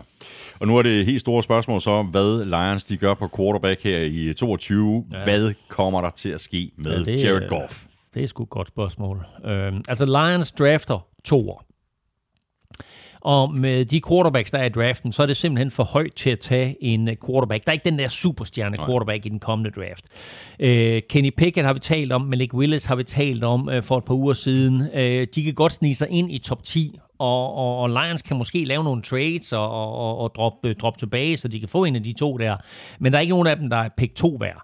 Uh, til gengæld så er Lions... Det er faktisk en lidt underlig draft, ikke? fordi der er heller ikke den der sådan helt øh, vanvittige defensive end, som man godt kunne finde på at tage som etter. Nej, ikke? Der er... Så hvem er det, der skal draftes etter? Ja, men det kan vi selvfølgelig komme til at, vi kommer til at, vende tilbage til. kommer til at tale meget ja. om det. Vi kan lige slynge på navn ud her. Aiden Hutchinson øh, mm. og Kevin Thibodeau, øh, defensive øh, ends, begge to, eller outside linebackers, pass rushers, øh, og så... Øh, er der et, øh, et, et par offensive tackles og så videre, øh, men det bliver interessant at se, hvornår den første quarterback bliver draftet, og hvor højt han bliver draftet, og hvem det bliver i øvrigt. Mm. Øhm, men øh, Lions har et pick mere i første runde. Og øh, det er så pick 32, som de har for Rams. Det kunne jo næsten ikke være værre. Men øh, på den anden side, der er der en mulighed for, at de kan tage en, en quarterback dernede, lidt afhængig af, hvor, hvor, hvordan øh, draften den kommer til at, øh, at udfolde sig. Øhm, og så forestiller jeg mig lidt, at øh, de også kommer til at, at, at teste free agent market og se, er der en, ja, er der en ja, quarterback, som, som øh, der er mulighed for at, at hente ind. Men jeg kunne have forsvoret, at jeg ville have sagt det her, da, da, da, da sæsonen øh, sluttede, men øh, jeg tror faktisk, de fortsætter med Goff. Vi kan også få den situation, at, at Goff starter sæsonen, og så er der en eller anden rookie quarterback, som, som overtager halvvejs ind i, i sæsonen, øh, hvor den nye dreng ligesom øh, får, får chancen. Men lige nu, der synes jeg, alt er åbent. Så mangler vi kun en øh, enkelt øh, division i NFC, og det er NFC South, som vi var enige om, at øh, Buccaneers ville vinde, og så boksede vi sådan lidt rundt og var øh, i tvivl om, øh, om det ville blive Saints eller Falcons, der ville tage andenpladsen, men øh, vi var i hvert fald enige om, at Panthers de ville ende nederst. Box vandt altså divisionen foran Saints, Falcons og Panthers, og vi tager dem i den rækkefølge, og det endte jo så ikke med øh, endnu en Super Bowl til Brady, men han øh, førte dem da til slutspillet igen, og var lige ved at lave sådan en helt øh, klassisk øh, Tom Brady comeback, men det mm. blev vi lige ved og, og næsten, og nu er Brady altså øh, endnu da øh, officielt øh, gået på pension, og vi må bare sige, at øh, det var imponerende. Øh, så kort kan det siges, øh, det var simpelthen imponerende, hvad Tom Brady formåede at gøre for Buccaneers på blot to sæsoner. Ja, ja, helt sikkert. Altså et, et kan man være imponeret over, hvad Brady gjorde i sin korte tid for Box. To må man erkende, at, at Box ikke har været blandt de historisk mest imponerende mandskaber. Øh, han spillede to sæsoner for Buccaneers og kastede 83 touchdowns. Det er næst flest af alle quarterbacks i Buccaneers historie. Næstflest. Det gjorde han på to sæsoner. Og selvfølgelig også en anden tid, men alligevel. Ikke? Altså, der er quarterbacks dernede, der har spillet mange år. De kommer altså ikke op på 83. Øhm, hans 9.949 yards på to sæsoner, hvilket også er ret vildt, øh, er syvende flest af alle i bokses 45 år i NFL. Han sluttede sidste sæson i NFL med 5.316 yards, 43 touchdowns og 485 completions. Flest af alle i NFL i 2021, og husk lige på, han er 44. Så når du sidder derude og lytter med, og du måske er sådan sidst i 30'erne og tænker, jeg skal fandme ikke, jeg er færdig med sport, ikke? øh, han er 44. Jamen, det er også vildt. Ikke? Og han førte NFL i alle de der kategorier. Nå, anyway, han, øhm, han tog boks til playoffs i sin øh, i begge sine sæsoner. Øh, hans 1.661 yards i slutspillet er flest af alle box quarterbacks i historien. Det er hans 13 touchdown-kast også. Øh, og så når jeg øh, seks slutspilskampe er flest af alle box quarterbacks i historien. Han vandt de fem. Øh, selvfølgelig også rekord. Og gav Box deres anden Super Bowl sejr. Og nu er spørgsmålet selvfølgelig, hvem er next man up? Ja, præcis. Og øh, man kan jo sige, i forhold til øh, strategien øh, hos Buccaneers, altså en Super Bowl er en Super Bowl, og dermed er det jo vanskeligt at argumentere imod, at det var det rigtige move at øh, hente Tom Brady til klubben. Øh, nu går holdet så en noget mere vanskelig tid i møde, især uden Brady som trækplaster. Ja, det er en god pointe jo, fordi øh, jeg så lige en liste over alle de spillere, der er free agents, og uden Tom Brady er der no way, at de vælger at blive i klubben på, i, i, på en lavere kontrakt øh, og håbe på en Super Bowl ring på, på den baggrund. Øh, Ndamukong Suh er free agent, Chris Godwin er free agent, Leonard Fournette er free agent, Ryan Jensen, der center er free agent, Ryan Jensen, undskyld hedder han selvfølgelig, mm. øh, Jordan Whitehead, øh, Jason Pierre-Paul, for bare at nævne nogle få. Øh, nogle af dem bliver, men nogle af dem smutter også, øh, og det er også helt klart en af grundene til, som, som tidligere nævnt, at Brady han trækker sig. Øh, talentniveauet på det her mandskab kommer til at dale drastisk, øh, og så er det klart, at Box skal ud og have fundet en ny quarterback. Øh, lige nu er Kyle Trask den eneste quarterback på, på kontrakt, og jeg tvivler på, at han er klar til at overtage, og jeg tvivler på, at han kommer til at overtage. Det tvivler jeg også på. Så har vi Saints. De sluttede to år i divisionen, øh, og en øh, stor del af sæsonen, der tænkte jeg, hold nu op. Hvis nu bare de havde en, en rigtig quarterback, så kunne de altså nå langt. Øh, det var første sæson uden Drew Brees, og øh, det er jo på mange måder, det er jo et hold, der har ændret fuldstændig udtryk på to år, fordi nu er det også farvel til Sean Payton. Ja, og man kan godt ærge lidt over, at, at James Winston ikke fik lov til at, at, at spille hele sæsonen. Og jeg tror faktisk måske endda også, at det kunne have ændret Sean Paytons mm. øh, beslutning her om at stoppe. Men øh, siden 2006, der har Drew Brees og Sean Payton været ansigterne ikke kun på Saints, men på hele New Orleans. Mm. Øh, først så trak Brees sig, øh, og nu her øh, har Payton så også sagt farvel. Øh, og det betyder, at, at det i sandhed øh, er, er nye tider i, i The Big Easy. Øh, da de to kom til, der var der 25.000 sæsonkortholdere hos Saints. Nu er der, der er 10 års ventetid på at, at, at få en plads på stadion. Øh, Saints er ikke længere kun et fodboldhold, det er en institution, øh, og, og gennem svære tider, som for eksempel orkanen Katrina, der var Saints et lys i mørket, øh, og de to største lyskejler, øh, de er væk nu. Øh, med hensyn til sæsonen, vi lige har været igennem, så blev Saints jo snydt på målstregen øh, af 49ers i øvrigt, øh, for en øh, playoff-plads, på trods af, at de inden sæsonen havde gigantiske lønlovsproblemer, øh, var igennem fire quarterbacks. Michael Thomas kom aldrig på banen, sad ude hele sæsonen, og tre af deres top offensive linemen blev skadet. Så jeg synes trods alt godkendt, men jeg tror også bare, at Sean Payton kigge på det her mandskab og kigge på sig selv og tænke, jeg har ikke energien Nej. til at bygge noget op forfra. Og nu er øh, Dennis Allen altså ny head coach for Saints, øh, og det er, vel ikke, øh, det er vel ikke den værste situation, han har havnet i. Han har der nogle gode grundsten at, øh, Ja. at komme kom i gang på, ikke? Masser af gode spillere. Jo, det synes jeg. Uh, altså, øh, Saints havde jo et af de bedste forsvar i NFL sidste år, og faktisk det bedste i hele NFC-halvdelen, hvis man ser på point scoret imod. Uh, de holdt modstanderne til 18,6 point per kamp, uh, og det gør det altså bare nemmere at vinde fodboldkampe. Uh, de tildelte jo også Tom Brady, et af karrierens få æg. Øh, måske var det også derfor helt naturligt, at defensive coordinator Dennis Allen han overtager øh, jobbet som head coach. Øh, det er anden gang, at han får mulighed for at være head coach. Øh, han blev fyret af Oakland i 2014 efter to og en kvart sæson, hvor han gik 4-12, 4-12 og så 0-4, øh, inden han blev fyret. Han blev ansat af Al Davis faktisk. Mm. Al Davis døde ret hurtigt, øh, så, så Al Davis nåede aldrig at se Dennis Allen i spidsen for, for sine Raiders. Men øh, nu her, der, der bliver han altså øh, ny head coach for, for Saints. Han har jo været, været, været tilknyttet Saints, siden han blev fyret af Raiders i 2014. Øh, så han kender holdet øh, rigtig, rigtig godt. Og så lidt usædvanligt, og det er selvfølgelig også fordi, Sean Payton trækker sig så sent i processen, og, og, og jo trækker sig og ikke bliver fyret, men lidt usædvanligt, så bliver mere eller mindre hele trænerstaben jo. Dennis Allen har nærmest beholdt øh, alle, så det er sådan set bare en videreførsel med en ny mand på toppen. Falcons sluttede træer i divisionen, og når, man tænker på, at de mistede Julio Jones og senere Calvin Ridley, øh, så kunne det vel øh, næsten ikke forventes at gå meget bedre. Heller ikke, øh, selvom de fik, øh, de jo fik øh, et af de allerstørste talenter i draften sidste år, tight end øh, Kyle ja. Pitts. Øh, der blev skiftet ud på trænerposten før sæsonen, ud med Dan Quinn, ind med Arthur Smith, og han, han gjorde det vel i virkeligheden ok, ikke? Det synes jeg da. Og især, især når man kigger på den trup, som man har at gøre med, altså en, en ringe offensiv linje, et elendigt besat forsvar, nærmest ikke eksisterende pass rush, og en, en aldrende quarterback. Uh, det hjalp jo heller ikke, at øh, Calvin Ridley trak sig sådan halvvejs med, med mentale problemer. Uh, de var mange tætte kampe, og de vandt faktisk syv af de ni kampe, der er afgjort med et touchdown eller mindre. Og det siger to ting til mig. God coaching, mm. Arthur Smith, og så at ham der, den aldrende quarterback, han faktisk godt ved, hvordan man vinder fodboldkampe. Mm. Øhm, holdets og en af NFL-sæsonens helt store åbenbaringer var Cordell Patterson, som jo på en eller anden måde blev ligaens mest alsidige våben og fik et gigantisk comeback efter sådan at have rejst lidt rundt som sådan en special teams ace. Mm.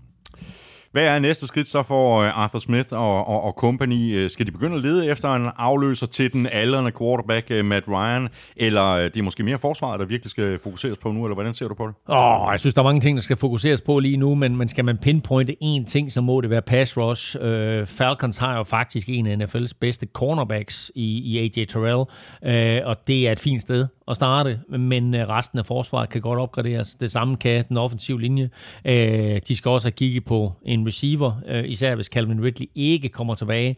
Øh, og så tager Matt Ryan jo, øh, efter alt at dømme, vi har ikke hørt andet, jo, så tager han jo et år mere, øh, men de skal jo nok begynde på en ja, eller anden måde ja. at lede efter hans afløser, så øh, øh, hvis, jeg, hvis jeg var Falcons, så ville jeg jo simpelthen bare konsekvent fra nu af drafte en quarterback. Ja, ja. Ikke nødvendigvis første runde, men du vil bare konsekvent hvert år drafte mm. en quarterback, og så se, hvilken af de her spillere, vi har valgt, har NFL-talent og er klar til at overtage, når Matt Ryan trækker sig tilbage. Så har vi Panthers, øh, de sluttede øh, 5 og 11 i øh, 2020. De sluttede 5 og 12 i 2021, så måske er det meget godt, at NFL ikke udvider grundspillet med en kamp mere i 2022. Fordi så kommer det kommer snart. Så kunne det måske lukke lidt af en, en 5-13 record. Nej, øh, spøj til side. Øh, det har ikke været helt så nemt for Matt Rule i NFL, som han nok havde forventet. Nej, han kom ind fra college med en fed aura omkring sig, øh, som alle købte ind på, men øh, i NFL, der er quarterback vigtigere end noget andet, og der har han bare ikke ramt play let endnu. Altså Teddy Bridgewater, Sam Darnold, Cam Newton og hans egen college quarterback PJ Walker har alle fået chancen, men ingen af dem har slået til. Øh, det har heller ikke gjort det nemmere, at den offensive linje har været forfærdelig, mm. Øh, og at Christian McCaffrey jo ikke på noget tidspunkt som sådan har været 100% klar øh, i de her to første år under Matt Rule. På den positive side, så har de masser af gode forsvarsspillere, øh, og DJ Moore, receiveren, er en big play machine, mm. øh, som greb imponerende 93 bolde i år, på trods af øh, manglende quarterbacks. Det har altså ikke været helt lige så nemt for uh, Matt Rule, det der NFL, som han måske havde forventet, og det har det så heller ikke øh, været helt lige så nemt for uh, Sam Darnold, det der NFL, som uh, han måske havde uh, håbet på og, og forventet. Han fik i hvert fald ikke den revival, som Panthers og han selv havde håbet på efter skiftet fra Jets. Så det må vel også betyde, Elming, at uh, fokus på Panthers dels må være på quarterback, men så måske også den offensive linje. Ja, ved du hvad, så nemt kan det siges. øh, og de må gerne få løst begge to med det samme. Uh, altså, Deshaun Watson spørger jo stadigvæk i kulissen. Få ham ind som quarterback, så er problemet løst, i hvert fald indtil han bliver suspenderet, eller hvad der nu sker. Uh, og hvad så med at lave en omvendt draft af den, de lavede for to år siden. Uh, husk på, der draftede de jo defense mm. med alle deres syv picks. Uh, de kunne godt gå all in på angreb uh, i den her draft, og selvfølgelig fokusere på den offensive linje. Uh, men der er også en chance for, at de napper quarterback Kenny Pickett med pick nummer 6. Det er måske lige en tak for højt for ham, men altså, om han bliver taget med pick 6, eller, eller pick 8, eller pick 10, det er lidt ligegyldigt. Når de sidder der på pick 6, så kan de faktisk tage Kenny Pickett. Han kunne være deres øh, næste quarterback. De har ikke noget valg i hverken anden eller tredje runde af draften, øh, og det kommer selvfølgelig til at gøre lidt ondt på dem, men til gengæld så er der faktisk florerende rygter om, og tiltagende rygter vil jeg sige, øh, om at de er villige til at trade Christian McCaffrey. Mm-hmm. Og så må vi se, hvad de kan få for ham. Ja, med alle de skader, han har haft.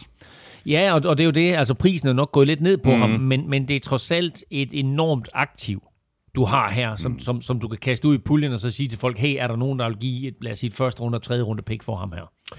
Det her, det var de 16 hold og de fire divisioner i NFC. Lige om lidt, der gør vi det samme med AFC-halvdelen. Lige her nu, der skal vi have trukket lod om en kæmpe kasse med taffelchips. Og de der party crackers, ikke? ikke? Sige, vi skal spise nogle party crackers. Ja, ved du hvad de er? De er sygt gode. De er sygt gode. for the touchdown. Wow! Ugen spiller præsenteres af Tafel. Ja, det er jo ikke øh, en almindelig ugenspiller lodtrækning i denne uge. Vi skal have trukket en øh, heldig vinder blandt alle, der støtter os på øh, tier.dk. Og Elming, hvis der er en, der er god til det der med at trække lod, så er det dig, fordi det er jo dig, der er. Lykkens inde. Ja, gut. Alles klar? Ja. Heute nehme ich die Winner. Der, und der Gewinner ist... Ja. Jeg tror, der står Jørgen Christiansen. Det er jo en mailadresse. ja, det tror jeg faktisk også eller står Christensen, for. Måske. Ja, Jørgen øh, Christensen eller Christiansen. Men øh, Jørgen, øh, du får en, øh, en mail øh, fra mig øh, lidt øh, senere i dag. Tillykke med det. Kæmpe stort tak for støtten på øh, tier.dk både til dig og til alle andre, der øh, støtter os. Så øh, som sagt, så får du altså en mail fra mig lidt senere i dag, når jeg så har fået din øh, postadresse retur. Så sender jeg den videre til MVP Christina på tafel, og så sørger hun for, at du modtager din gevinst. Og med det, så tager vi hul på øh, AFC, og vi tager divisionerne i samme rækkefølge, som vi gjorde det med NFC, hvilket altså betyder, at vi begynder med AFC Vest, og den division så vi fuldstændig ens på, da vi lavede vores øh, optagsudsendelser. Vi havde begge Chiefs som suveræne vindere foran Chargers, Broncos og Raiders. Chiefs de endte som øh, bekendt med at vinde divisionen. Den artede sig så ikke helt som forudsagt. Raiders sluttede nemlig som toer, efterfulgt af Chargers og Broncos. Så vi øh, tager dem fra toppen. Chiefs øh, de havde øh, skiftet hele den offensive linje ud før sæsonen, og de havde også sagt farvel til Sammy Watkins. Ikke desto mindre så havde vi fuld tiltro til, at Andy Reid og Patrick Mahomes nok skulle få det hele til at fungere. Det gjorde det jo sådan set også. Chiefs de så bedre og bedre ud, som sæsonen skred frem. De vandt divisionen, de spillede sig i AFC-finalen, og det lyder måske lidt tosset i virkeligheden, Elming, men selvom de nåede så langt, så må det vel næsten alligevel betegnes som en skuffende sæson. Den startede meget skuffende for dem, hvor de tabte et par kampe, hvor man tænkte, okay, hvad, hvad sker der med det her Chiefs-mandskab? De er der slet ikke. Øh, og øh, så skete der det med, med, med forsvaret, som vi jo omtalte meget i løbet af sæsonen, nemlig at Steve Spagnuolo fik fuldstændig styr på sit forsvar. Og så fik de Melvin Ingram ind, og det kan ikke undervurderes, hvor meget hans tilføjelse betød. Øh, ham på den ene side, Frank Clark på den anden side. Øh, og forsvaret vandt nogle kampe, mens angrebet lige skulle finde sig selv. Og da så først angrebet fandt sig selv, jamen så så vi Chiefs-mandskab, som jeg tror, vi alle sammen betragtede som tæt på umulige at slå. Mm. Øh, og når først slutspillet gik i gang, så ville de cruise øh, hele vejen igennem. På en eller anden måde, så tabte de til Bengals. De tabte både til Bengals i sidste spil ude i grundspillet, og de tabte til Bengals, øh, eller var det næste sidste spil ude i grundspillet, og de tabte til Bengals i slutspillet, og kom ikke i Super Bowl. Og derfor må det her betegnes som en øh, skuffende sæson. De har en øh, Patrick Mahomes, NFL's dyreste spiller, sportshistoriens, eller amerikanske sportshistoriens dyreste spiller i hvert fald. Øhm, og de har en masse våben, og de har et forsvar, som øh, spillede øh, virkelig, virkelig godt. Øhm, derfor er det her en, en lidt skuffende sæson. På den positive side, så må vi sige, det de gjorde med at udskifte en helt offensiv linje, det tager tid at få sådan noget til at fungere. Og da den så først var på plads, ja, ja. så så vi altså også et, et angreb, som spillede. Jeg kunne godt tænke mig, at Mahomes blev lidt mere konventionel, og blev lidt mere i lommen, og kastede nogle øh, lidt mere... Øh, hvad skal vi kalde det, normale bolde, i stedet for, at det alt sammen skal improviseres op i vilde bolde, for det synes jeg faktisk kom til at koste dem til sidst imod Bengals. Andy Reid, han er jo øh, sammen med GM Brett øh, Veach øh, nærmest en mester i sådan at fikse holdets svagheder. Mm. Hvad skal han øh, fikse før næste sæson? Der er ikke så mange svagheder, kan man sige, men jeg synes helt sikkert, cornerback er en af dem, og så running back. Altså, de har stadig ikke fundet øh, formen på running back. De har brugt et par forskellige spillere, men øh, altså Clyde edwards er, er, er ikke svaret, synes jeg. Øh, jeg synes, at de gange, hvor vi så dem benytte sig af en tung running back, der fik de faktisk noget variation i angrebsspillet, som kan være meget, meget svært for modstanderne at håndtere hvor du både skal fokusere på at have tilpas tunge typer ind på forsvaret, så du kan stoppe en tung running back. Og når du har den der nye offensiv linje, de har fået ind, øh, og de i den grad så hurtigt blev så gode sammen, og du så får en, en running back ind bag ved dem, øh, som er svær, altså en Jonathan Taylor-type, mm-hmm.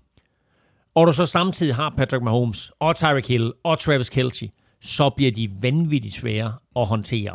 Øh, der er ikke så mange huller på det her forsvar, det, eller på det her øh, hold i det hele taget, det skal siges. Men der er nogle spillere rundt omkring, som er free agents, som de selvfølgelig lige skal finde ud af øh, at, at få en ny kontrakt, blandt andet Orlando Brown på, på, på venstre tackle. Og så har vi uh, Raiders, der altså endte som uh, to i divisioner, som vi jo må erkende, at vi undervurderede før sæsonstarten, fordi uh, på trods af den her nærmest fuldstændig tumultariske sæson... Ah, så endte... dejligt ord. Dejligt, dejligt ord. Men det var det jo. Mm. Og, så, og så på trods af al den ballade, der var, så endte det jo med en tur i, i playoff, så det må vel sige at være mere end godkendt. Ved du, hvad jeg kan huske? Da vi to vi lavede NFL sammen, og vi lavede aldrig, jo, vi lavede nogle enkelte kampe sammen. Og det gjorde vi jo. Ja, det var... ja, vi lavede nogle enkelte kampe sammen. Men jeg mener, at... Jeg kan ikke huske, om du var ansat på TV2, eller du blev det efterfølgende.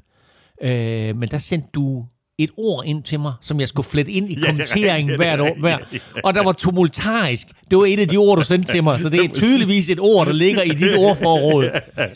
så skulle jeg blande tumultarisk ind i det. Bare et eller andet sted. Ja, og så kan jeg huske, du på et tidspunkt, der sendte du også et ord. Det var, det var, jeg skulle komme med den der... Øh, øh, hvad hedder han, Fred Flintstone, Jabba Dabba Doo. og der var heldigvis til sidst i en eller anden kamp, og det var, det var de der scenekampe der, og det var en eller anden kamp, der var afgjort for længst. Så er der en eller anden running back, der hopper ind over linjen, og så skriger jeg bare, Jabba Dabba Doo. nå, men... Ja, det er godt med sådan små benspænd. Ja, ja, nå. Men anyway, tumultarisk. Ja, det var sgu en tumultarisk sæson uh, for Raiders. Uh, ud med John Gruden på baggrund af den der e-mail-skandale der, som jo stadigvæk ikke helt afgjort, hvad der kommer til at ske med uh, Henry Rocks, uh, Damon Arnett, uh, store skandaler med dem og så videre. Uh, Henry Rocks jo katastrofe med, at han kommer til at, at, at slå et menneske ihjel i en, en fuldemands ulykke.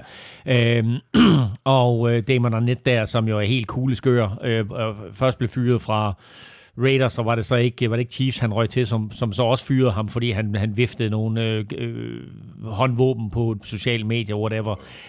Så en crazy sæson. Det er selvfølgelig ikke. Altså, Raiders, altså hvem andre end Raiders går igennem sådan en sæson? Øhm, de har haft det sådan, da de var i Los Angeles. De har haft det sådan, da de var i Oakland og nu er de det værste sted af alle i Las Vegas. Så selvfølgelig skal Raiders have sådan en sæson. Rich Bisaccia kommer ind og gør jo det, som vi har talt om på gange, bliver den første head coach, øh, bliver den første midlertidige head coach nogensinde, der tager sit hold til slutspillet. Han gjorde det skide ja. godt, ja, Rich Bisaccia. De ville noget andet Raiders, så de gik ikke med ham. Rich Bisaccia, som vi talte om i sidste uge, nu kommer til Green Bay Packers, man skal styre deres special teams. Kæmpe tilføjelse for Packers, men også fedt for Raiders, at de nu får Josh McDaniels ind. Ja, spørgsmålet er, fordi altså, det er både farvel til John Gruden, øh, det er farvel til Mike Mayock, og nu får øh, Josh McDaniels så chancen igen mm. som, som head coach. Spørgsmålet er så, om han er den rigtige mand for Raiders. Det kan vi ikke vide endnu, men øh, nu har han i hvert fald haft et par chancer for at, at, at teste vandene, kan man sige, i NFL. Først var han jo head coach for Broncos med ikke særlig meget succes. Øh, kommer tilbage til Patriots, så bliver han jo kortvarigt ansat i Colts, inden han får kolde fødder øh, og trækker sig der. Øh, I stedet blev det så Frank Reich, der blev head coach.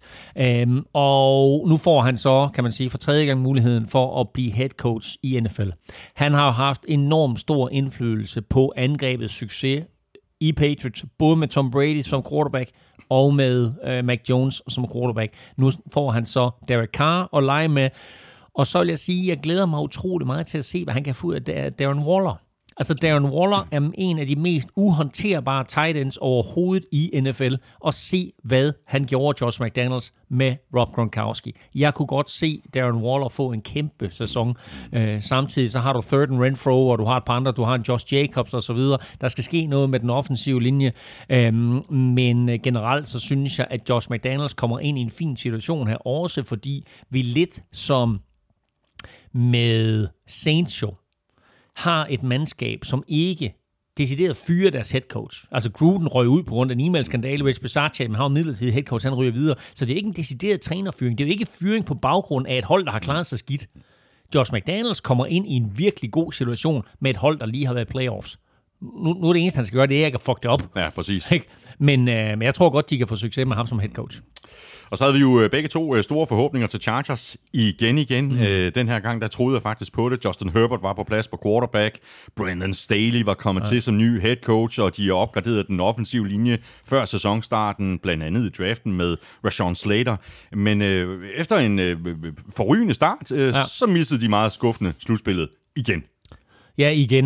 Uh, men det her det var på en anden måde, end de plejer at miste slutspillet på, fordi vi plejer at have store forhåbninger til dem, og så går de ind, og så taber de nogle kampe i starten af sæsonen, og så skal de kæmpe sig tilbage derfra, og så kommer de aldrig nogen vegne. Her der kommer de ind, her der kommer de ud, lægger fra land som lyn og torden, Chiefs er i problemer, og Chargers ser ud som om, hey, det bliver det nye tophold i AFC West. Men uh, så i løbet af sæsonen, så falmer de lidt, og grunden til det er nok primært, at uh, Brandon Staley, som er kommet ind som ny head coach, jo gerne vil køre det forsvar videre, som han havde i Los Angeles Rams. Men der er ikke en Aaron Donald på det her Chargers-mandskab. Chargers var nemme at løbe imod, og da modstanderne først fandt ud af det, så var Chargers forholdsvis nemme at håndtere. Øh, de taber til Texans øh, i, i december. Øh, katastrofe nederlag for dem. De taber nogle andre kampe undervejs, som de bør vinde, hvis de skal i slutspillet. Men det er en mega talentfuld trup, det her. Mm. Og kan de lige få plukket et par store betonklodser ind i midten af det der forsvar, så tror jeg faktisk, at vi får et meget, meget slagkraftigt uh, Chargers hold at se til næste år. Ja, men altså, hvad er problemet øh, med Chargers uh, seriøst? Altså, de har jo lige præcis uh, masser af gode spillere. Mm. Altså, hvorfor er det, at de ikke får mere ud af det? Jeg, jeg, jeg er selv meget i tvivl om lige nøjagtigt det spørgsmål. Jeg tror, det er sådan lidt lions at de har været vant til at tabe en masse kampe, og de ikke, at, at de skal lære at vinde os. De har det hele på plads nu, ikke mindst quarterback. Mm. De har en virkelig, virkelig god quarterback i Justin Herbert. Han har også nogle gode våben øh, at, at lege med. Øh, de har også fået en offensiv linje på plads. Det er forsvaret, som halter. Selv på forsvaret er der nogle virkelig dygtige spillere, for eksempel en, en Dervin James, øh, som er blandt de allerbedste i ligaen, en Joey Bosa. Præcis. Men altså, du skal have, du skal have et forsvar, som kan stoppe løbet, hvis det er sådan, at du skal vinde i NFL. Der er mange, der siger, fint nok, vi vil godt lade, lade, køre sådan bend but don't break, til at hold de kommer inden for 20-linjen, men selv i red zone, var Chargers et af de dårligste hold i NFL. Og det vil sige, når modstanderne kom ned i red zone, så tillod de touchdowns oftere, end de tillod field goals, eller de tvang modstanderne til field goals, og det taber man bare kampe på. Så havde vi jo også øh, forventninger om øh, mere for Broncos øh, før sæsonstarten. Et forsvar pakket med talenter på angrebet. Der var Cortland Sutton tilbage fra sin skade, og så skulle man jo tro, at han sammen med blandt andre Jerry Judy kunne få noget til at ske rent offensivt, om det så var med Drew Lock eller med Teddy Bridgewater på quarterback. Og jeg ved ikke lige, hvad det var, der skete, men det virkede næsten som om, at Broncos de simpelthen mere eller mindre opgav halvvejs i sæsonen. Kan du huske, i starten af sæsonen, der var Broncos 3-0 Panthers var 3-0. Lige to Chargers var 3-0. Der er de jo vist 2-1. Men der var sådan en 3-4 klubber, som var 3-0, bare tænkte, holy crap. Mm. Ikke? Og vi, vi, vi roste jo Panthers i vildens sky, og vi roste Broncos i vildens sky. Mm. Og vi sagde jo talt om, det her forsvar for Broncos, det er præcis lige så vildt, som vi havde forestillet ja. os inden sæsonen. Efter de tre sejre, der taber de fire i træk, så vinder de to, og så taber de igen og igen og igen, og ender, med at, de ender også med at tabe de sidste fire i sæsonen. Øhm, men det er ligesom om, at øh, magien fra starten, hvor de også har mødt svag modstand, da, da den aftager, og de ligesom finder ud af, hey, Teddy Bridgewater er måske ikke helt så god, som vi havde håbet på. Øhm, han bliver også skadet, og så kommer du Lock ind, og det er heller ikke skide godt. Så står de ved sådan lidt en skillevej. Mm. Og der synes jeg, de sender et signal, da de siger til Von Miller, og siger til Rams, ja, præcis. vil godt trade ham. Mm. Der er en lille sjov interessant historie, og det er, at Von Miller, selv efter han er blevet traded til Rams, har talt meget, meget positivt om Denver, og han er free agent. Så altså, han kunne godt være på vej tilbage mm. til Denver. For Denver Aaron Rodgers, så tror jeg også, at de får Von Miller. Øhm, talentmæssigt er de pissegodt besat. De mangler en quarterback. De er virkelig... Broncos er et af de mest talentfulde mandskaber overhovedet i NFL, men de mangler en quarterback. De kommer til at gå stenhårdt efter en rutineret quarterback i free agency. Mm. Er det det eneste, de skal gå efter, altså en quarterback, eller er der også andre positioner på angrebet? For det er, vel, det er vel øh, angrebet, der skal fokuseres på, ikke så meget forsvaret, vel? Øh, altså, de skal også opgradere den offensive linje, synes jeg. Kan de gøre det, og kan de få en quarterback ind, så synes jeg faktisk, at det her mandskab, det er, øh, det er, et, hold, det er et hold, som man skal regne med. De ligger i en super svær division. Altså, prøv at høre, de ligger i en division med Chiefs, Chargers og Raiders. Ikke? Altså Chiefs og Raiders var i slutspillet. Chargers burde have været det. Øh, vanvittigt svær division at spille i. Men altså, jeg synes Broncos er et talentfuldt mandskab. Få opgraderet den offensive linje. Få noget pass rush ind. De skal have noget pass rush ind til at overtage for, for Von Miller, medmindre han kommer tilbage selvfølgelig. Og så få fat i en quarterback. Og så tror jeg altså, vi godt kan se Broncos mandskab, som øh, kan blive skære med de store til næste år. Så går vi videre til øh, AFC East, som vi var fuldstændig enige om i vores øh, optagsudsendelse tilbage i juni. Vi havde begge Bills til at vinde divisionen komfortabelt, efterfulgt af Dolphins, Patriots og Jets. Jeg byttede så rundt på Patriots og Dolphins i vores optagsudsendelse i august.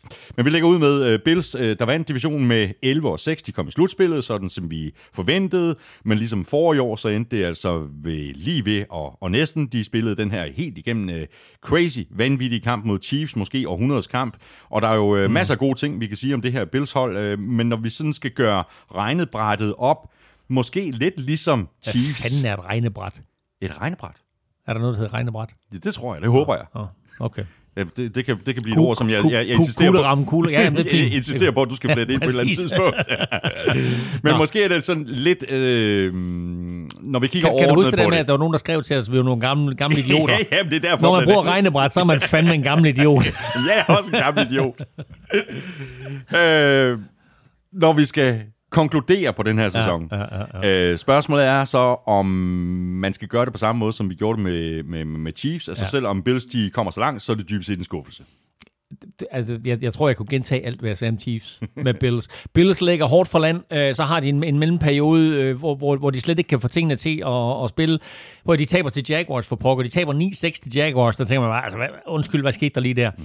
Øh, så har de den der vanvidskamp imod The Patriots, hvor Mac Jones kaster bolden tre gange, øh, og alligevel så vinder Patriots. Men fra det punkt af, der så vi det Bills-mandskab, som vi havde forventet at se inden sæsonen. Og helt ærligt, fra det punkt af, der var Bills det bedste mandskab i NFL.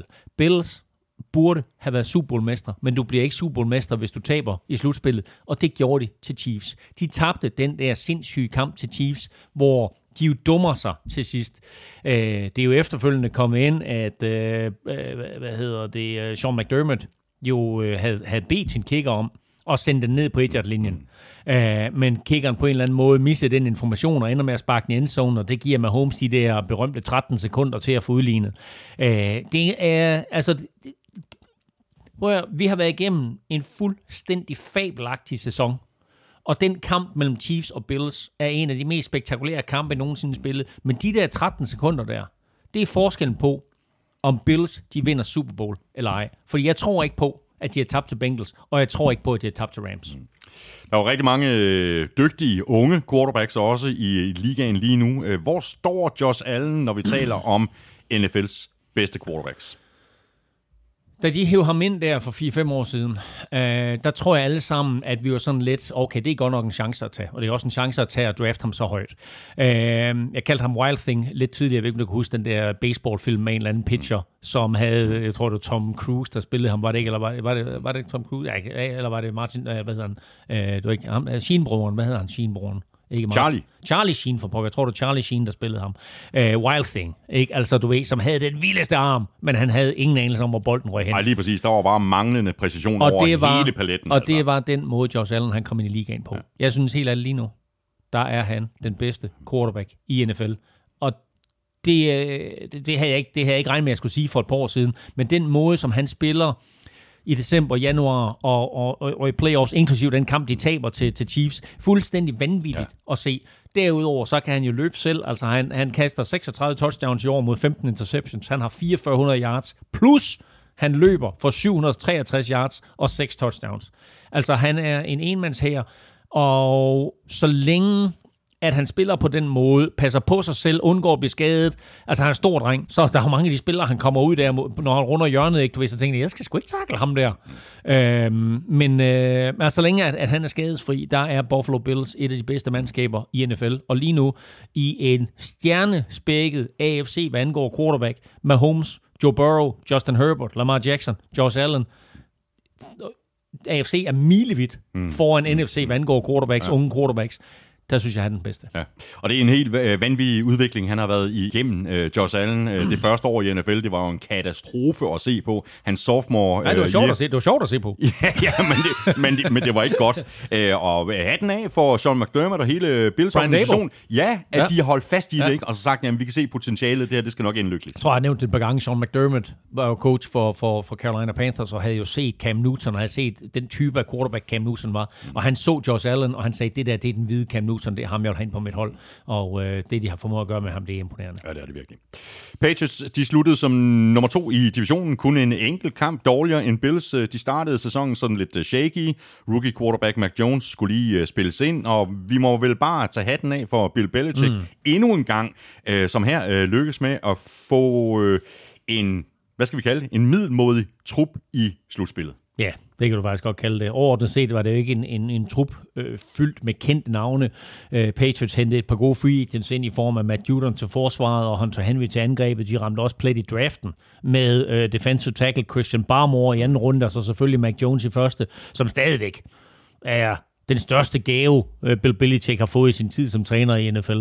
Øh, tidligere undrafted cornerback J.C. Jackson havde en vild sæson med 8 interceptions, og øh, safety Kyle Dogger fik sit gennembrud, øh, og også noget så usædvanligt som offentlig ros af Bill Belichick. Mm-hmm. Ja, det sker ikke En onde, onde mand. og så øh, var Patriots faktisk øh, bedre på udebane end på hjemmebane. Det, det er sådan lidt det, det er usædvanligt. også usædvanligt. det er lidt det er temmelig usædvanligt for Patriots, ikke? Æh, prøv at, de var 4 og 5 hjemme og de var 6 og 2 på udebane. Det er helt usædvanligt for et Bill Belichick-mandskab. Øh, og helt usædvanligt også for et Bill Belichick-mandskab. Så tabte de fire, de tabte de, de fire første hjemmekampe på hjemmebane. Øh, det var tæt nederlag til, til Dolphins i spil u 1. Øh, det var stort til Saints i spil u 2. Så var det snævert 19-17 til Buccaneers i sådan noget 4-5 stykker. Og så, og det var jo Tom Brady's hjemkomst til Foxborough, mm. der var de tabt til, til Buccaneers. Og så i overtime til Cowboys, hvor Cowboys på det tidspunkt stadigvæk var sådan et hold, som vi betragtede som et af NFL's bedste mandskaber. Der tager de dem til overtime. Og det var ligesom om, at fra det punkt af, der vendte hele bøtten for Patriots. Og der gik de faktisk amok, især på hjemmebane. De vinder fire af deres sidste fem på hjemmebane. Meget overbevisende. Prøv at høre efter. 54-13 over Jets. 45-7 over Browns. 36-13 over Titans. Og 50-10 over Jaguars. Altså, det er ikke hver dag, du scorer 50 point i NFL. Og du gør det slet ikke med en rookie quarterback. Og de scorer 54, 45, 36 og 50. Rimelig imponerende. Øh, den eneste hjemmekamp, de tabte, det var til Bills øh, med Josh Allen og company selvfølgelig. Øh, og hvor Josh Allen øh, og company ikke pondede en eneste gang. Øh, første gang, at den skæbne overgik øh, et Bill Belichick-coachet forsvar. Øh, men bortset fra det, så tror jeg, at Gillette øh, igen bliver et meget, meget svært sted at spille. Hmm. Spørgsmål her fra Kasper Hermansen. Øh, han skriver sådan her til os. Vinder Patriots mere end halvdelen af kampen i næste sæson uden McDaniels som offensiv koordinator. Jeg tror, hans fravær vil betyde langt mere for både spillet og kulturen på angrebet, end mange de overvejer. Mm. Og måske især for Mac Jones. Det er en rigtig, rigtig god pointe. Nu må vi se. Øhm, et lille sjov note omkring Josh McDaniels, det er, at Patriots ikke har vundet en Super Bowl, hvor han ikke har været på trænerstaben. Så øhm, nu er han der ikke, og ingen tvivl om, at det var vigtigt for Mac Jones at have ham i sit første år. Som sagt, nu kommer Joe Judge tilbage og skal arbejde med quarterbacks helt nøjagtigt. Hvad det kommer til at, at inkludere, har jeg ingen anelse om. Øhm, og helt præcis, hvem der skal overtage for Josh McDaniels, har jeg faktisk heller ikke styr på endnu. Øhm, de har nok, kan lige prøve at google lynhurtigt her, lige for at se, om, øh, om der er en øh, offensive coordinator for Patriots udnævnt. Ved vi det? Nej, men øh, kommer det til at tage lidt tid? Ja, Fordi du- så du- tror jeg, jeg sætter den her på, ikke? Du sætter lige... Uh... Scott Solak. Scott nej, Solak? Nej, nej, nej, nej, Ah. nej, nej, nej, det er, en, det er en journalist, tror jeg.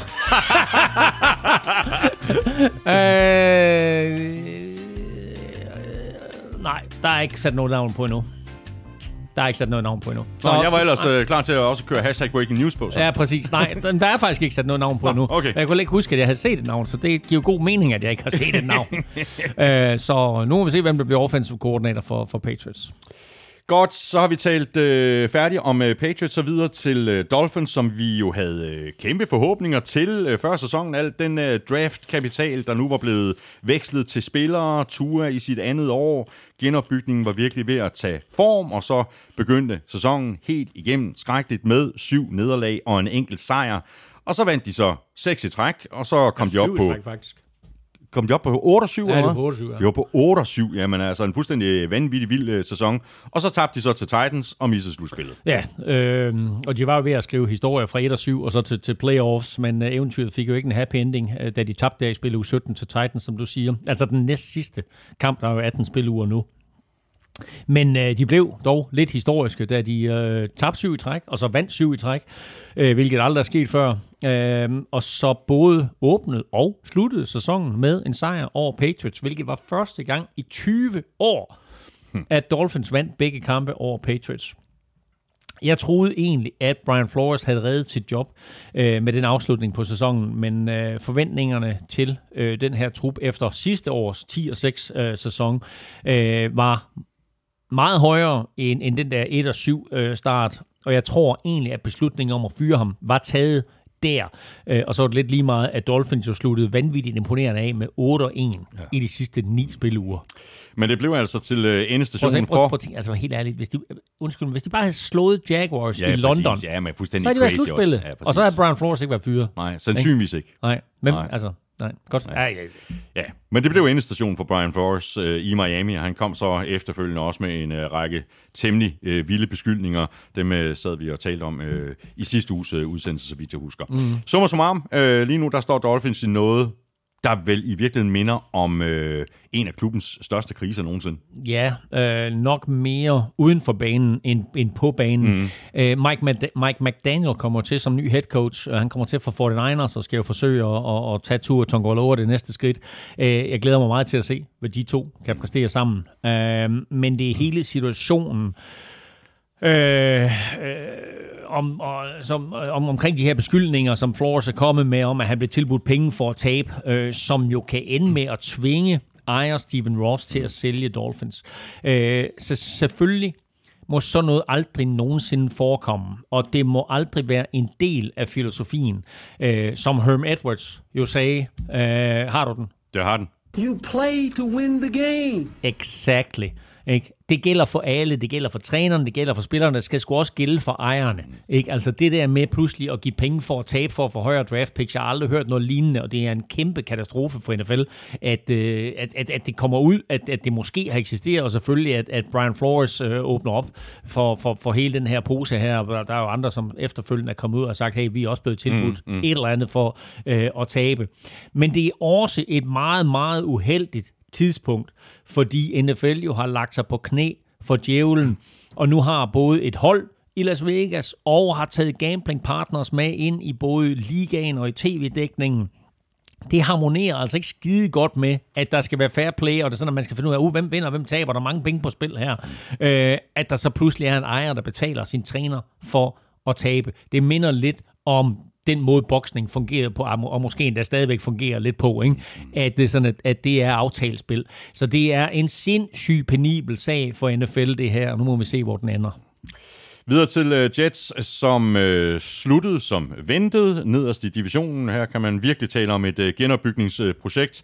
Farvel og tak til Adam Gase, og goddag til den nye head coach Robert Sala, og ikke mindst øh, et goddag til rookie quarterback Zach Wilson, og han fik øh, altså virkelig en hård NFL-dåb, øh, men han sluttede vel i virkeligheden fint nok af. Ja, det synes jeg, du har ret i. Altså, han ligner jo sådan lidt en, en 9. klasses dreng på et skolefoto, ikke? Øhm, Det er virkelig en konfirmand. Ja, øhm, og så har han jo en pæn mor. Øhm, ej, det må jeg ellers skrive, det må man ikke sige i de her tider. Nå. Øhm, Det bliver utroligt svært at skrive det ud. Skal jeg sige, skrive det ud? Ja. Nej, men klip det ud. Anyway. Øhm, Sådan noget gør vi ikke. Nej, nej. er for Øh, sent. Det er for sent. Det er live on tape, det her. Øhm, men han lignede også en skoledreng på banen til at starte med. Øh, og det var lidt interessant, fordi i preseason, der efter, øh, i vores udsendelser øh, under og efter preseason, der roste jeg ham, fordi jeg synes, han så skarp ud. Men der spillede han så også mod B-talent. Øh, og da først grundspillet gik i gang, og han ligesom stod over for, for ondsindede øh, defensive linjer og atletiske linebackers og, og hurtige defensive backs, så øh, så han helt anderledes ud. Øh, det hjalp heller ikke på det, at alle hans bedste våben øh, blev skadet sådan en efter en, øh, og at øh, Mekai Becton på den offensive linje blev skadet. Øh, så blev han selv skadet, Zach Wilson, med et øh, forstrukket ledbånd i en knæ. Men det var måske lige, hvad The Doctor ordered, fordi han fik lov til at stå på sidelinjen mm. i fem kampe, mm. og det var ligesom om, der skete et eller andet. Øh, og, det, og det er nogle gange det der, man, man, man skal som, som, som quarterback, og det var lidt ligesom i The Matrix, at det hele som på en eller anden måde begyndte at gå i slow motion for ham. Øh, han slutter rigtig, rigtig fint dag. I de sidste tre kampe, der kaster han tre touchdowns og nul interceptions. De slår Jaguars, de taber en tæt kamp til Bucks, og så i spil U18 mod Bills, der fik han så lige sådan en, en rookie afskedsgave af Bills forsvar med 8-6. Men jeg synes, at der er rigtig god grund til at være positiv omkring hans anden sæson.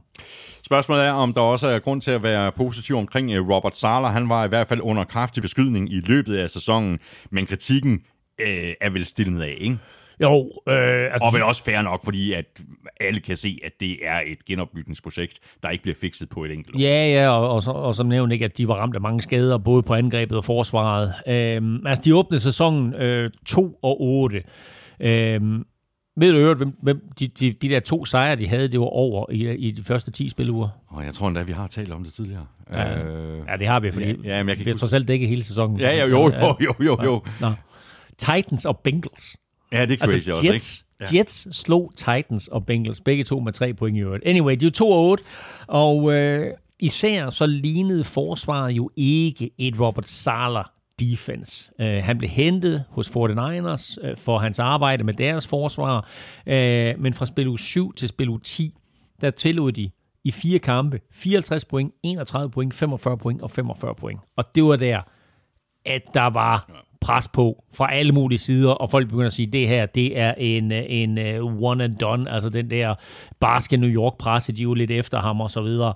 Øhm, der kom også nogle rapporter frem, som vi havde op her i NFL-showet omkring øh, lidt utilfredshed på de interne linjer.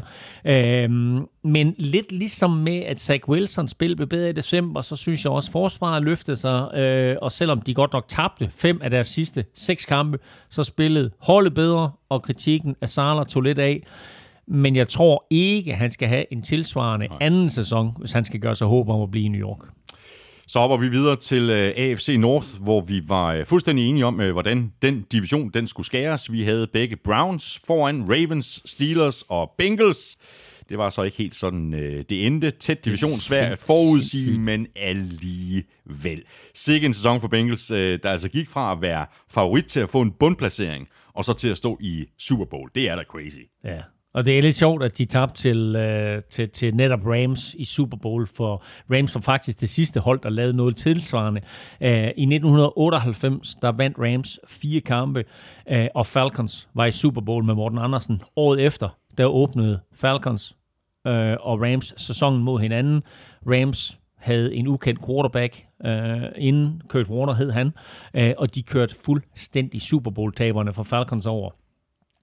Jeg kan huske, der var sådan en mic'd up video, hvor der sidder nogle Falcons forsvarsspillere på, på bænken og er helt frustreret over, at de ikke kan slå det her elendige Rams øh. Men det var, og det var, det var faktisk præcis den samme følelse, jeg sad med, da Vikings i spil 1 taber til Cincinnati. For jeg tænkte, det er, det, det, det er typisk Vikings at tabe til det fucking ringeste hold i hele ligaen. Men øh, de vandt over andre mandskaber. Mm-hmm. Og øh, de kom i slutspillet. Og i slutspillet, der slog de Raiders, Titans og Chiefs. Øh, og ender i Super Bowl. Eventyrsæsonen sluttede så desværre i, i Super Bowl. Men de har en ung trup, som kan blive sammen i mange år. Og nu skal de fokusere på at forbedre sig på, på nogle af de øh, deres, deres svageste positioner, som for eksempel offensive line og cornerback, men øh, det er et rigtig, rigtig godt mandskab lige nu. Og nu er head coach øh, Zach Taylor blevet forlænget til og med øh, 2026. Han hang godt nok i en øh, tynd tråd undervejs. Øh, Fansene ville af med ham. Alle mulige eksperter sagde, at det bare var et spørgsmål om tid, før han fik sparket. Men nu sidder han vel næsten så sikkert i sadlen, som man kan i den position. Ja, altså, man mener, de så går 2 og 15 til næste år eller et eller andet. Det Ikke? Men klart. altså, prøv at, umiddelbart efter Super Bowl, der fik Zach Taylor en kontraktforlængelse, der holder ham i Cincy i yderligere fem sæs- sæsoner. Han var på vippen efter sit første år. Han var i den grad på vippen i sit andet år. Og øh, lidt overraskende, og sikkert til stor fortrydelse for mange Bengals-fans, så fik han lov til at få et tredje år. Og det var, kan vi roligt tillade os at sige, en god idé. Øh, og også et signal, synes jeg, til andre klubber om at slå lidt Mm. kold is i blodet. Øhm, det hedder det ikke, men jeg lavede, jeg lavede den om. Det er ikke- Det er, det er helt koldt vand i blodet. Det er kold is. Nej, det er, det er vand, når det er rigtig koldt. Ja. Nej, de skal slå lidt kold whisky i blodet. Øhm, og måske øh, lade være med at være så trigger-happy og fyre en coach efter en eller to sæsoner, når det går skidt. Øh, fordi det er en proces. Og især når man hiver en coach ind til et hold med mange nederlag, så er det en Præcis. Proces. Og det her, det har været en proces øh, for, for Zach Taylor. Øh, Som det er for Robert Sala og Jets, som vi lige har talt om. Præcis jo, præcis jo. Øhm, og nogle gange er det også helt tydeligt, at det ikke nødvendigvis er chaufføren, det er galt med, men at det er dækkene og alt muligt andet på bilen, som, øh, som skal udskiftes. Og her, der, øh, der viste chaufføren sig altså at være den rigtige. Og da han så først fik øh, de der rigtige reservedele, ikke, jamen, så kørte det hele også. Han tager Bengals til Super Bowl, og øh, det gør han jo på trods af, af åbenlyse mangler på det her mandskab. Øh, jeg synes også, at han skulle have været coach of the year. Det blev han så ikke. Men øh, nu drafter de så for første gang i hans tid i Cincy ikke i top 10. Så nu skal der så rammes, øh, rammes plet med, med de der sene picks. Steelers sluttede øh, to i division. Øh, det var ikke øh, lige kønt at se på det hele undervejs, men tabellen lyver ikke. Mike Tomlin han gjorde det igen, sikrede holdet en positiv record og fik på magisk vis Steelers med i slutspillet igen. igen. Og det er lidt vildt i en sæson, hvor de spiller uafgjort med Lions, men det skulle vise sig faktisk, at lige nøjagtigt den uafgjorte, og så Raiders sejr over Chargers i sidste spillerunde, sendte dem i playoffs.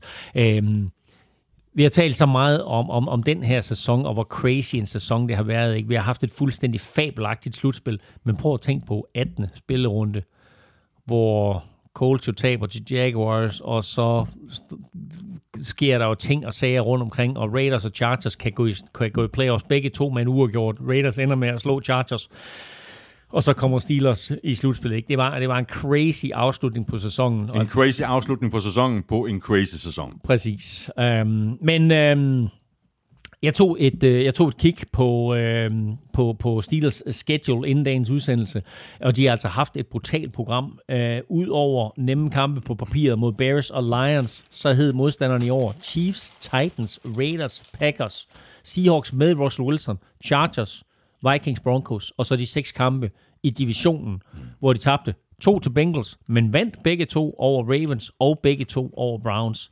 Øh, jeg afskrev Steelers flere gange i november og december, kaldte dem færdig. Men uh, Mike Tomlin gjorde, gjorde det igen. Ja. Men nu er Big Ben færdig! Nu er Big Ben færdig. Så der skal ske et eller andet på øh, quarterback nu. Spørgsmålet er bare, hvad der skal ske. Steelers har været ude at sige, at øh, Mason Rudolph er quarterback, hvis sæsonen starter nu. Men lad os bare slå fast, der er syv måneder til sæsonstart, så der kan ske meget inden da. Øh, de har Dwayne Haskins i truppen. Øh, der er en draft med flere muligheder, og der er free agency, hvor jo blandt andet Russell Wilson har været nævnt. Det er klart, at det her bliver en helt ny æra. Øh, og selvom Big Ben jo øh, ikke i 2021 lignede ham, der vandt et par Super Bowls for klubben, så havde han stadigvæk noget lederskab og en evne til at vinde fodboldkampe, som jeg ikke synes, vi har set fra nogen af de andre quarterbacks, når de har fået chancen. Øh, Mike Tomlin har aldrig haft en losing season, og han havde det heller ikke i år. Men hans største udfordring som head coach for Steelers kommer i 2022. Ja. Før sæsonen, der var vores øh, forventninger til øh, Browns Browns tårnhøje. En af vores øh, pointer var, at head coach Kevin Stefanski og GM Andrew Barry så ud til at have fuldstændig styr på hele organisationen, og at det nu nærmest kun kunne gå én vej. Men 8 og 9, Det var, hvad det blev til. Ikke noget slutspil. Kæmpe skuffelse Browns, som der var så store forventninger til. Alle havde store forventninger til dem, og det er ligesom om, at hver andet år, når der ikke er nogen forventninger til dem, så klarer de sig godt, og hver andet år, når der er store forventninger til dem, så klarer de sig ikke så godt. Det hænger selvfølgelig også lidt sammen med, at jo bedre man klarer sig året inden, jo sværere et kampprogram får man.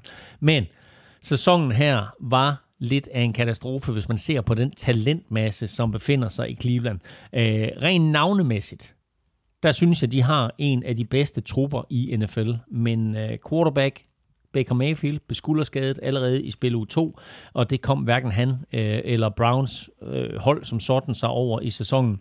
Det hjalp heller ikke, at øh, angrebets superstot Nick Chubb blev skadet, og at Kareem Hunt blev skadet mm. øh, og missede flere kampe, eller at øh, right tackle Jack, Jack Conklin øh, røg ud øh, af flere ombæringer. Øh, det gør selvfølgelig tingene sværere for Kevin Stefanski og kompagni, men generelt set, så skulle det her Browns-mandskab i en sæson, hvor AFC North var til at tale med, øh, der skulle de have vundet den ja. division. Altså Bengals kunne ingen have forudset, men altså øh, Browns, de skulle have gjort det bedre, end de gjorde. Ja. Øh, jeg tror personligt, at øh, Browns de fortsætter med øh, Baker Mayfield på quarterback, mm. men der kommer sådan lidt uh, tvetydige meldinger fra Browns ud omkring hans fremtid i klubben. Ja, han sad over i sidste spiluge af grundspillet uh, mod Bengals for at gøre sig klar til uh, sin skulderoperation, så han burde være fit for fight til efteråret. Men, uh, men ja, det er rigtigt. Altså, hvad, hvad, hvad, hvad, hvad, hvad gør Browns? Uh, beholder de ham, eller spiller de en anden, eller hvad gør de? Altså, de var jo kloge nok til ikke at give ham en kæmpe kontrakt. Så han spiller nu her den kommende sæson på sin fifth year option, hvor han tjener 19 millioner dollars. Det er ok, det er ok billigt for en startende quarterback, men det er også penge, som Browns kan bruge anderledes. Øh, Browns tror jeg kommer til at ringe rundt øh, og tjekke, hvad der er af, af andre quarterback-løsninger rundt omkring i andre klubber, for eksempel en Marcus Mariota i Raiders, øh, og de kommer også til at være aktive i draften. Og så har de jo Case Keenum, øh, men øh, hans manglende spilletid i 2021, synes jeg siger lidt om, hvordan øh, Kevin Stefanski ser ham. Og så runder vi øh, AFC North af med The Ravens, der ligesom uh, Browns sluttede med en øh, negativ record på 8 og 9, og altså endte nederst i divisionen. Øh, det var der ikke mange, der blev skudt på midtvejs i sæsonen, hvor de var, hvad var de, 8-3 øh, og førte hele AFC. Ja, prøv lige at tænke over det, ikke? Altså, de var 8-3 efter spil u 12 og førte hele AFC. Fra det punkt, der vandt de ikke igen. Øh, de tabte seks kampe i træk, og det er klart, at det var en kæmpe skuffelse, men det er næsten mere imponerende, at de overhovedet var 8-3, og at de overhovedet fik 8 sejre i sæsonen.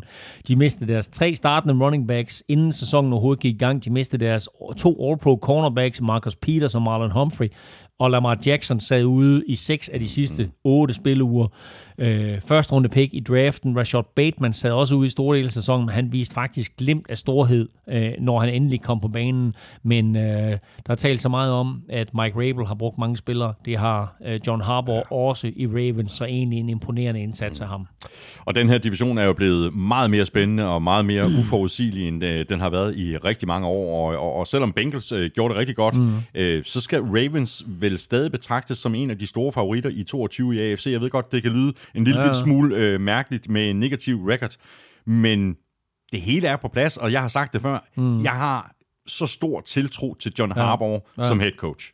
Jamen altså, hvis du sådan ser på tværs af AFC, altså Bengals er en lidt svær størrelse at, at forholde sig til, men altså du har Chiefs, du har Bills, øh, der er ikke mange andre hold, hvor man, hvor man, når, man, når man sådan kigger ned over Ramses, eller over Ravens trup, tænker, okay, altså, de er helt deroppe, ikke? Mm, og så mm. det er jo lidt en ekstra draft, som de får nu her, når, når de får alle deres skadede spillere tilbage. Altså bare, at de får de der to corners øh, tilbage, ikke? Ja, det opgraderer omgående forsvaret.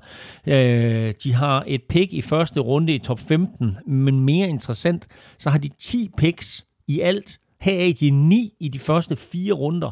Øh, det kan altså være en kæmpe selvfindsindsprøjtning, hvor de lige får fyldt et par huller som, øh, som offensive line og pass rush. Øh, det vilde det hele, det er jo, at, at Bengals jo på en eller anden måde må betragtes som det bedste hold i AFC North, og Ravens først og fremmest skal koncentrere sig om at vinde divisionen og lige slå mm-hmm. Bengals et par gange. De fik jo pryl af Bengals to gange chokerende i sæsonen. Ikke? Øhm, men altså, det kan blive svært nok for, for Ravens at vinde AFC North, men altså lykkes det, så, øh, så er de selvfølgelig i playoffs og så videre, øh, og lykkes det ikke, så kan de stadigvæk komme i playoffs øh, på, på, på en anden plads. Øh, men overordnet set, så tror jeg, at 2022-udgaven af Ravens er tilbage i slutspillet. Mm. Og så mangler vi bare AFC South, øh, som jeg havde Titans til at vinde med et øh, mulehår foran Colts, og så havde jeg rigtig meget luft ned til Jaguars og Texans. Du havde Colts før Titans, også med et mulehår, men ellers så var vi fuldstændig enige. Og vi begynder selvfølgelig med Titans, der vandt divisionen. Mike Rabel blev kåret til Coach of the Year, ikke mindst på grund af alle skaderne, der pressede ham til at benytte hele 90 spillere, sådan som du også nævnte mm. lige for et uh, kort øjeblik uh, siden Elming. Og alligevel, altså på trods af at bruge alle de her spillere, så vandt de altså 12 kampe. Du har en 45-46 mand med. Øh, ej, nu har du lidt mere med de nye regler, men, øh, men ellers så øh, har du en 45-46 mand med til kamp, og det vil sige, at han altså i løbet af en sæson brugt dobbelt så mange spillere, som du egentlig har behov for. Mm. Øh, det er en fuldstændig vanvittigt, at de klarer sig så godt, øh, som de gjorde. Øh, vinder 12 kampe, øh, og øh, scorer jo en, en frygtelig masse point, men tillod også en, en, en masse point. Var det bedste løbeangreb, både med og uden øh, Derrick Henry. Øh, Derrick Henry havde jo en vild start på sæsonen, hvor han buller løs, og han bliver skadet, og jeg tror, han er ude i 4-5 uger, inden hans yards bliver overhalet af en anden running back. Ja, det er helt vildt. Ikke? Altså, så lang tid gik der. Øhm, Rabel synes jeg, hæve nogle spillere ind øh, i free agency, som jo faktisk omgående hjalp holdet. Øh, blandt andet en, en Bud Dupree på forsvaret øh, og, øh, øh, og andre. Øh, og de har nogle udfordringer, som de helt sikkert kan gøre noget ved. Øh, jeg synes, vi så nogle begrænsninger fra Ryan Tannehill i, øh, i den kamp mod Bengals i slutspillet. Men ellers så var det her en imponerende trænerindsats. Ja, jeg synes ikke nødvendigvis, at det var ham, der skulle have været coach of the year, men det var en flot sæson af Titans. Mm. Og nu sagde du, at uh, på trods af, at uh, Derrick Henry jo røvede med den her skade, og de måtte undvære ham i, i, i største delen af mm. sæsonen, så kunne de jo fortsætte med at, at løbe bolden Titans. Men ja. man vil selvfølgelig gerne have Derrick Henry på banen de er bedre med Derrick Henry. Spørgsmålet er, om det var et freak-uheld, eller om de skal mm. sådan til at dosere hans arbejdsindsats, så de kan undgå, at han bliver skadet i fremtiden. Altså, jeg synes, vi har set ham i de senere år her øh, lide lidt af, at, at han er ikke så skarp til sidste sæson, som han er i starten af sæsonen. Og når du løber bolden 400 eller 450 gange, så tager du bare skrald på skrald på skrald, og så, så, så kommer det til at gå ud over dine præstationer sidste sæson. Det vi så her, øh, da de fik Dante Foreman ind, og at Dante Foreman havde så stor succes med at løbe bolden. Det siger egentlig til mig, at selvfølgelig er det fedt at se Derrick Henry løbe for 2.000 yards, og selvfølgelig er det fedt at se, når det er sådan, at han, han breaker øh, sådan en 120 kilos fyr der, 110 eller 15 eller hvad han vejer, breaker et eller andet langt løb og sprinter fra en masse små mennesker, som burde kunne løbe hurtigere, end han gør. Men jeg tror, de skal tænke over, og benytte ham og øh, Dante Foreman i en eller anden form for sammenhæng, mm. hvor, de, hvor de deler carries imellem dem. Fordi så tror jeg faktisk, at Derrick Henry kan være rigtig, rigtig effektiv sent på sæsonen også. Og så var vi jo øh, lidt i tvivl om, hvordan øh, Colts ville komme til at se ud på angrebet med Carsten Wentz på quarterback øh, på øh, papiret. Der var der jo potentiale til noget stort med ham, og så Frank Reich sammen igen. Uh, vi havde ikke de store spørgsmålstegn i forhold til uh, forsvaret, der jo stort set var intakt sammenlignet med forrige år. Mm. Men Colts fik en rigtig skidt start på sæsonen. Så fik de så, så spillet i position til en playoff-plads, og så, ja, hvad gjorde de? Kollapsede de? Ja, det gjorde de, fordi øh, de øh, ligger der og er klar til playoffs, men det siger jo alt om deres sæson, at de taber til Jaguars, og så misser slutspillet. Uh, utroligt, men sandt, så har Colts jo ikke vundet i Jacksonville siden 2014. Meget, meget mærkeligt. Nå, anyway. Uh, de fik en skuffende start på sæsonen, var 0-3, der var sådan lidt, hvad, hvad, hvad, hvad sker der her? Og så får de vendt det rundt, men i modsætning til 2018, og også i 2020, hvor de også fik uh, halvt uh, start på sæsonen, øh, så haltede de efter hele vejen igennem. Og nåede aldrig helt derop, hvor det sådan, at de sagde, okay, øh, nu, øh, nu, nu er vi der, og nu, nu er vi på plads, og, og, nu, og, og, og dog ikke, altså, fordi de, de ligger i en situation, hvor de kan spille sig i slutspillet, i de to sidste runder. De taber til Raiders på hjemmebane i spil u 17, og så taber de den der kamp til Jaguars i spil u 18. Øh, kæmpe katastrofe. Frank Reich, synes jeg, head coach, er også nødt til at kigge lidt ind af øh, og få fundet ud af, hvordan hans hold smed to-cifrede føringer imod både Baltimore, Tennessee og Tampa Bay. Øh, med Jonathan Taylor på holdet, der bør de være i stand til øh, at, at lukke den der type kampe. Og tre sejre der over to mandskaber, som kom i slutspillet, og så, og så Ravens, som gik lidt ned der til sidst, øh, havde selvfølgelig sendt dem i playoffs. Øh, de havde masser af chancer, og, og, og, og, kunne selv have afgjort de to sidste spiluger. Det lykkedes dem ikke, så overordnet set kæmpe katastrofe for Colts. Mm. Og så er det ikke nogen øh, hemmelighed, at jeg har været øh, kæmpe fan af Carson Wentz. Øh, det ser ikke helt lige så godt ud, som det har gjort, og nu ser han så også ud til at være færdig i øh, Indianapolis. Mm. Så hvad gør Colts nu?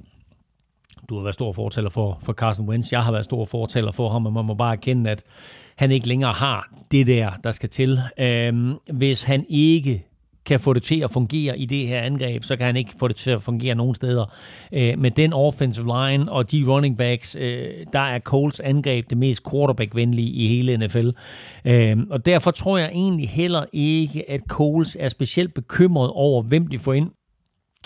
Fordi undskyld mig, altså næsten alt vil være en opgradering, og det havde jeg virkelig ikke forventet, at jeg skulle sidde og sige. Øh, de har en ung gunslinger på øh, holdkortet i form af Sam Ellinger, men om øh, han får chancen, det ved vi først efter draften, øh, og der skal de jo måske også ud og kigge efter ny receiver og tight end. Øh, T.Y. Hilton og Jack Doyle mm. har begge luftet tanken om øh, pension. Øh, venstre tackle, Eric Fisher, var også lidt af en skuffelse, øh, så der kunne de også godt bruge en upgrade. Texans øh, sluttede tre i divisionen med en øh, 4 og 13 record. Øh, uden Deshaun Watson, så var der ikke udsigt til ret meget før sæsonen. Men du øh, forudsagde det jo i virkeligheden, Elming, hey. øh, på, på trods af den øh, miserable forfatning, som det hold det befandt sig i. Altså, de skulle nok få en 4-5 sejre, og det lykkedes jo faktisk. De fik, fik i hvert fald fire. De fik, de fik de fire, ikke? Og man må sige, at, at med den roster af, af haspins og skraldespandspillere, øh, så var det jo ganske imponerende, hvad David Colley han fik ud af truppen. Og alligevel så blev han jo fyret på gråt papir efter sæsonen. Øhm, quarterback Davis Mills var en meget positiv overraskelse, og øh, hans samarbejde med Brandon Cooks gik faktisk under radaren øh, for alle andre end dem, der spiller fantasy. Men øh, de står stadig med en af de mest talentfulde trupper i NFL. Øh, til gengæld så har de så for første gang i forever deres eget første rundevalg, og det er trods alt pick 3, så de får altså en af de her øh, top 3 spillere i draften, øh, som der er sådan en rimelig konsensus omkring, hvem er. Og nu er Lovie Smith så ny øh, head coach, og nu skal han så forsøge at få styr på det hele, ikke mindst på hele Deshaun Watson-sagen. Lovie Smith kom ind som defensive coordinator sidste år og øh, får sit comeback i, i, i NFL i den sammenhæng og, øh, og overtager nu øh, som head coach og får også, et comeback i, i den sammenhæng. Mm. Øh, lidt overraskende at Texans valgte at, at, at, at gå i den retning og fyre Colley og så øh, få frem øh, Lovie Smith. Men der var altså øh, på en eller anden måde en, en imponerethed over, hvad han havde præsteret med det her forsvar, så de valgte at gøre ham øh, til head coach. Han har en opgave, som ikke har noget som helst med en head coach opgave at gøre på banen, nemlig han skal finde ud af, hvad der skal ske med Deshaun Watson, og han har været ude at sige, at der skal ske noget nu, øh, og hellere før end senere. På mandag er der faktisk en høring, øh, som kan betyde, at Deshaun Watson-retssagen bliver udsat til 2023. Sker det, så tror jeg, at vi hurtigt kan få en trade at se. Um, Watson var på Texans holdkort sidste år, så de gav ham faktisk hans grundløn på 10 millioner dollars for ikke at lave en døjt. Uh, den grundløn er så på 35 millioner dollars i den kommende sæson, så det kommer ikke til at ske igen. Og så sagde jeg det før sæsonen, jeg havde ikke nogen øh, fidus til øh, Jaguars overhovedet. Du var sådan lidt mere positivt stemt, øh, mm. Elming. Mener du sammenlignede Trevor Lawrence med en Jedi-ridder, der skulle ind, og The Force will awaken, og, og så var det mere et åbent spørgsmål, som jeg tror, du formulerede det, om Urban Meyer, han var Yoda eller, eller ej. Øhm, det gik så ikke voldsomt godt for nogen af dem. Øh, det var faktisk en brutal sæson for Trevor Lawrence på, øh, på alle måder. Det var en brutal sæson for Jaguars på alle måder. Altså, Aya Shad Khans øh, fascination og ansættelse af Urban Meyer gav jo bagslag af episke proportioner. Øh, Meyer blev fyret i december, efter først den der vanvittige sag fra, fra Bengals, hvor han bliver filmet på en bar med en eller anden øh, kvinde, der står og giver ham lapdance. Øh, og dernæst for at angiveligt have sparket til sin kicker, øh, under træningen, og øh, også have været øh, fysisk aggressiv over for assisterende trænere og så videre. Og til sidst, der kunne Shad Khan, der kunne han simpelthen ikke øh, stå model til mere af det der. Øh, uanset om han ville eller ej, så var det, var det offentlige pres simpelthen for stort. Ja, så er du så er U. Øh, så han røg ud i december der, øh, Urban Meyer. Øh, med hensyn til Trevor Lawrence, så var det jo selvfølgelig ikke en super fed start. Øh, at du kommer ind der som ung quarterback, og du er udset som messias, og så er alt kaos omkring dig. Øh, det hjalp heller ikke øh, på det, at øh, han ikke sådan havde alt for gode våben at arbejde med, at hans øh, offensiv linje var elendig, og så at hans bedste ven øh, fra college, Travis Etienne, blev skadet allerede inden sæsonen. Øh, positivt for, for Jaguars. Forsvaret havde i perioder i sæsonen evnen til at steppe op og, og spille vanvittigt godt fodbold, forsvarsfodbold, øh, stoppe Bills, holder Bills til 6 point, øh, og slår også Coles der i den, i den sidste kamp, og, og, og holdt øh, mange hold fra at, at løbe bolden. Øh, så de havde nogle, nogle, nogle kampe undervejs, hvor man tænkte, der er der, der er der noget positivt øh, at, at, at bygge på her. Øh, deres helt store udfordring var antallet af turnovers. De fik ikke skabt nogen på forsvaret, og angrebet lavede alt for mange. Så Jaguars var minus 22 Crazy. i turnover ratio. Ja så er det svært at vinde øh, fodboldkampe. Nu hedder den øh, nye øh, redningsmand i øh, Jacksonville så Doc Peterson. Øh, hvor skal han øh, begynde? Hvad skal han øh, fokusere på? Først og fremmest så er der nu kommet en voksen i bygningen. Og det tror jeg er det aller, allermest vigtige for den her klub. Øh, det var et galehus øh, sidste år, øh, selvfølgelig primært på, på baggrund af alt det, der skete med Urban Meyer. Nu kommer Doc Peterson ind, og Doc Peterson har bevist, at han kan vinde, at han kan tage en klub, fra kulkælderen og føre dem til Super Bowl-mestre, som han gjorde med Philadelphia Eagles. Og det er det, han skal gøre her også. Også at han kan tage en ung quarterback og forme ham til at være en NFL-kaliber quarterback. Og det er det, han skal gøre med Trevor Lawrence. Han skal give ham en playbook, og han skal give ham nogle spillere, og han skal give ham noget selvtillid, og han skal give ham et system, som han fungerer i. Øh, Jaguars panikkede jo lidt sidste år også, at nu skulle de til at køre college øh, playbooken ind for Trevor Lawrence, for det var han mere komfortabel med, og så videre. Det var, en, øh, som vi talte om dengang også, en college quarterback, der, der betød, at Trevor Lawrence skulle løbe bolden mere, og så var der jo øh, større chance for, at, at han blev skadet. Det er fint at køre nogle RPOs, som, øh, som øh, Doc Peterson gjorde i Eagles og så videre, øh, men det er helt, helt basale. Det er simpelthen at sige til Trevor Lawrence, hey, nu bygger vi et system, som du fungerer i, hvor vi gør det nemt for dig og, øh, og så kommer der selvfølgelig muligheden for at opgradere den offensive linje foran ham, og så selvfølgelig også Travis Etienne, der kommer tilbage, ja, ja. og måske lige give ham en eller anden top receiver. Det kan næsten kun blive bedre i Det kan kun blive 2022, bedre. Det kan kun blive bedre. Ja. Det her, det var 2021-sæsonen set i bagspejlet, og som øh, lovet, der ser vi lige om lidt en øh, smule frem mod 2022-sæsonen, og det vil altså i den forbindelse sige free agency, combine og draft, og i modsætning til sidste år, hvor det hele jo var meget påvirket af corona og restriktioner, der var eksempelvis ikke nogen combine, så begynder det så småt at ligne sig selv igen, heldigvis, og mere om det øh, lige om lidt. Men allerførst, der skal vi lige et øh, smut omkring BookBeat, som vi jo har med som øh, partner i dag, og budskabet er super simpelt. Hvis du signer op på bookbeat.dk-nfl, så får du lige nu 6 ugers 100% gratis adgang til alt det, som BookBeat ligger inde med af lækkerier. Det er ikke små ting. Øh, indtil videre, der har der altså været 200.000, men som du breakede i begyndelsen af, af udsendelsen, Elming, så er det altså helt op på 500.000 titler at vælge mellem. Der er både lydbøger og e-bøger, og du kan selv vælge, om du vil øh, downloade eller streame dem på din mobiltelefon eller tablet. Øh, og øh, som vi også talte om øh, sidste gang, vi havde BookBeat med Elming, øh, så er der også masser af fodboldrelateret indhold mm. blandt de her mange, mange titler. Og jeg lovede sidste gang, vi havde BookBeat med at undersøge, om den der badass, som den var der. Øh, det er den ikke endnu. Til gengæld så er der en anden rigtig, rigtig fed bog om Raiders, øh, som hedder Snake. Øh, og for Raiders-fans, der vil de selvfølgelig vide, at så taler vi om quarterback Kenny Stapler. Øh, så den er der. Øh, der er også America's Game, som er en uh, gennemgang af NFL's første 100 år set med Jerry Rices øjne. Øh, vil, vil man have det på dansk, øh, eller noget tilsvarende på dansk, så er Jeppe Dongs øh, fantastiske mm hyldest øh, til NFL's første 100 år, øh, også på BookBeat, den hedder bare Touchdown.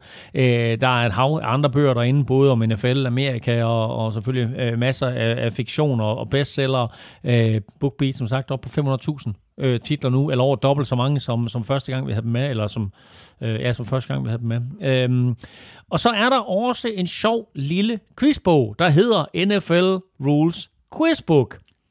Og det er der, hvor dagens spørgsmål i quizzen er, er fundet. Ja, ja. Nej, og, og det er jo faktisk et godt sted at starte, hvis man sådan vil teste sine egne eller, mm. eller vennernes øh, viden omkring NFL-regler. Eller måske bare bruge det som en slags opslagsværk. Mm. Hvad, hvad, hvad betyder en straf, og, og hvordan udmåles den? Øh, jeg laver inde på Facebook, øh, i dag tirsdag eller onsdag bliver det nok, øh, et lille opslag med alle de her bedste NFL-titler. Super. Og så, så kan man hoppe derind og se, øh, se vores anbefalinger. Fantastisk. Der er altså rigtig mange gode øh, læse- og lytteoplevelser, der ligger og venter på øh, dig på bookbeat.dk. Og lige nu, der kan du altså få de øh, første 6 uger fuldstændig gratis, og det kan du, hvis du går ind på bookbeat.dk-nfl. Du binder dig ikke til noget, men hvis du ikke ønsker at fortsætte med abonnementet, så skal du lige øh, huske at melde fra igen, inden prøveperioden den udløber. Og Elming, øh, helt overordnet øh, i forhold til de måneder, der nu kommer, hvad skal vi holde øje med fra nu og så frem mod de tre helt store begivenheder, det jo er, der venter lige rundt om hjørnet, nemlig Free Agency, Combine og Draft. Jamen altså, øh, vi behøver ikke at, at holde øje med ret meget, fordi øh, Combine, den begynder på mandag. Ikke? Altså, det, det, det er der, ah, undskyld, tirsdag, det begynder på tirsdag, så en uge fra i dag.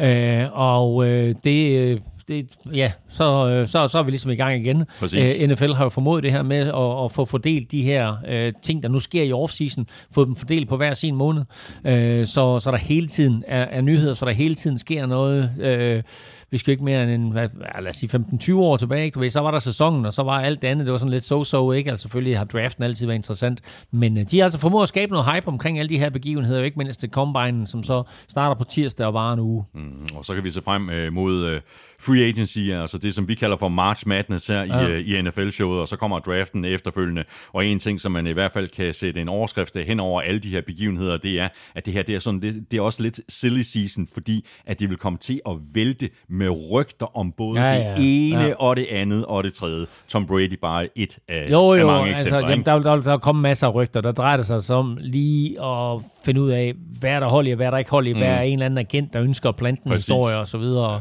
Øh, der, er- ja, der skal man lige holde, øh, holde tungen lige i munden, og, og ikke købe alt, hvad man, ja. hvad man læser. Og så, så er det så selvfølgelig også øh, nu, at det begynder at blive øh, interessant at kigge på øh, de forskellige mock drafts, der bliver lavet, og, og så bliver det spændende øh, at se ved Combine, altså øh, hvilke spillere, der skiller sig ud fra hinanden, altså spillere på samme position over for hinanden. Helt sikkert. Øh, Combine, som sagt, begynder på tirsdag, der har NFL jo faktisk været nødt til at bøje sig lidt i forhold til de regler, de havde opstillet, fordi de ville jo have lavet sådan en, en coronaboble, mm. men øh, der var altså øh, agenter, som repræsenterede 155 spillere, som sagde, øh, vores unge spillere der, altså college-atleter og så videre, de gider ikke det der boblepis, så øh, øh, hvis, hvis I laver det, så kommer vi ikke. Og øh, der måtte NFL jo altså så bide det sure æbler, så og sige, fint nok, så lemper vi lidt på coronareglerne og så videre. Der er stadigvæk masser af læger til stede, og der vil mm. stadigvæk komme til at foregå masser af tests.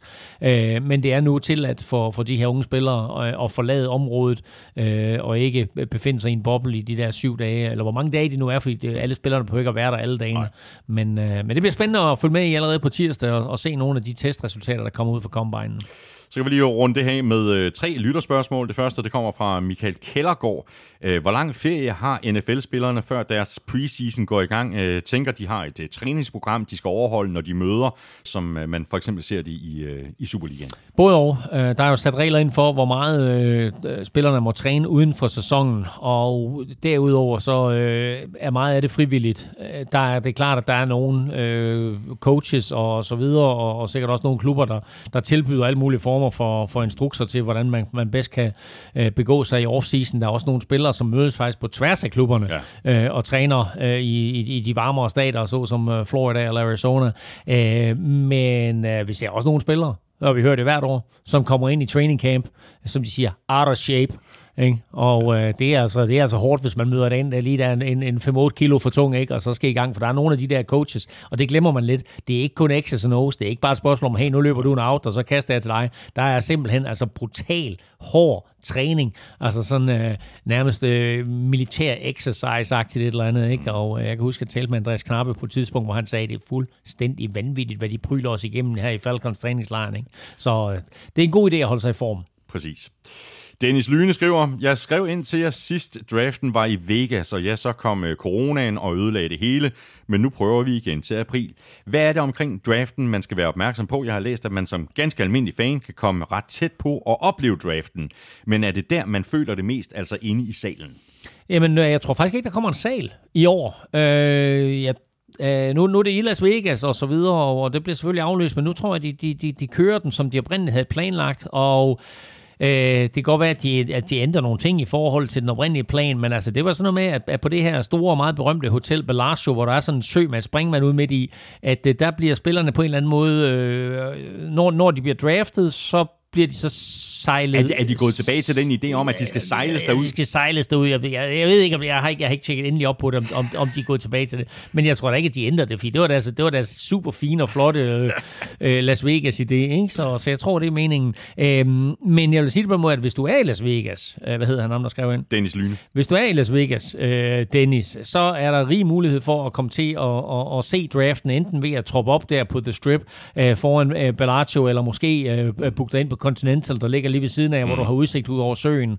Øh, jeg tror faktisk, det er smart at booke sig ind på Continental, som ligger øh, på, på den side af søen, som rent faktisk kan se, hvem der bliver draftet ikke øh, på, på Bellagio. Men altså, øh, det, øh, ja, øh, ja, det, det bliver stort, det bliver vildt, det bliver spektakulært, det bliver Las Vegas. Det gør det lige præcis. Sidste spørgsmål, det kommer fra Henrik Olsen. Han øh, skriver kort og godt, jeg vil gerne høre, om I kan forklare, hvad udtrykket waiver betyder. Ja, det, altså det, det er klart. Det, altså, ja, øh, man, man kan vel tillade sig at sige, at waiver er sådan lidt, lidt, lidt, lidt, lidt flerdelt, men generelt set, når vi taler om, at en spiller bliver fritstillet, så bliver han jo waived øh, eller released. Og det, der så sker med det, det er, at hvis han er på kontrakt, så skal han igennem sådan et 24-timers vindue, hvor, eller 48, alt afhængig af, hvornår på sæsonen det er, øh, hvor andre klubber har mulighed for at lægge billet ind på ham. Og så er han på waiveren. Og så er han på waiveren, og øh, den klub, der så har øh, den højeste draftstatus, de får lov til at få spilleren. Øh, går han igennem de her 24-48 timer, uden at der er nogen klubber, der lægger billet ind på ham, så er han øh, free agent og fri til at skrive under med alle andre klubber. Vi skal have quizzen! Åh. Det er tid til quiz, quiz, quiz, quiz, quiz. Og quizerne præsenteres i samarbejde med Bagsvær Lakris. La long snapper for Rams. jeg, kunne, jeg kunne se, at du sad og bryggede på et eller andet. Ja, Ja, men for helvede. Der er der aldrig nogen. Hvad er det for en sæsonafslutning? Ikke? Ja, fantastisk sæsonafslutning. Ja. Armstrong, ja, nu gik den altså ikke længere. Den har, været, den har der været brygget på i hele sæsonen. Ja, og det nu, tror jeg øh, på. Ja, okay. Jamen altså... Øh, nå, ja, min quiz til dig var ret simpel. Den kommer... Jamen, jeg skal den have kommer- svar på den her longsnapper-quiz. Er det mig først? Ja. Jeg har ingen anelse om, hvad han hedder. Kan jeg, skal jeg hjælpe dig med fornavn? Jeg kommer med Joe Matthew. Stafford. Not Nej, quite. no idea, hvad hedder han. Øh, Orzek. O-R-Z-E-C-H. Orzek. Det er den mest latterlige quiz nogensinde. Svaret er i hvert fald. Men du, kunne, he- men du kunne heller ikke svare. Nej, jeg kunne ikke svare. Nej. Godt så. Øh, så var der det her med øh, Ja. coin toss øh, Hvilke regler. muligheder har man, hvis Ja. man vinder lodtrækningen inden kampen? Hvis man vinder lodtrækningen inden kampen, Ja. så kan man vælge at øh, øh, sige, jeg vil gerne sparke bolden, Ja, jeg vil gerne øh, modtage bolden. ja. Så er der det der, der hedder defer. Er det sådan noget udsætte? Øh, jeg, jeg ved ikke engang, hvor, men det er i hvert fald en option. Ja. Men jeg ved faktisk ikke, hvad, hvad kan det oversættes til på dansk? Øh, udsæt til anden halvleg. Ja, det er rigtigt. Ja. ja. Udsæt med valg til anden halvleg. Yes. Ja. Du er tre. Ja. Der er en mere. Hvor, der er en mere.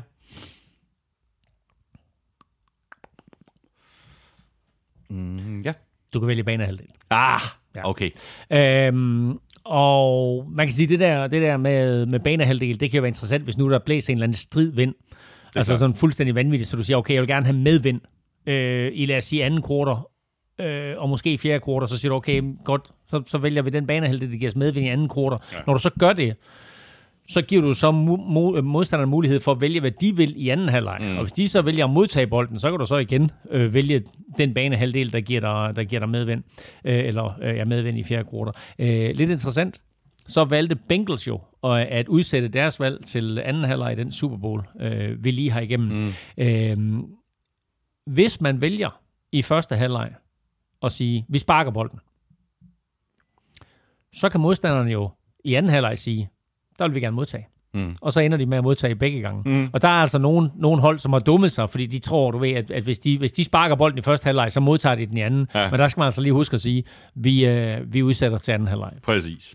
Godt. Øh, Elming, vi er ved at være ved øh, vejs ende. Jeg skal lige høre, hvad hedder Rams long snapper?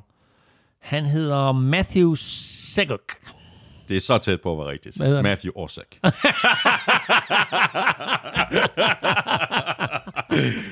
Det var det. Tak for nu, Elming. Det har været en fornøjelse. Ikke bare i dag, men uh, hele sæsonen. Crazy sæson. Vores syvende sæson her i NFL. Var det det?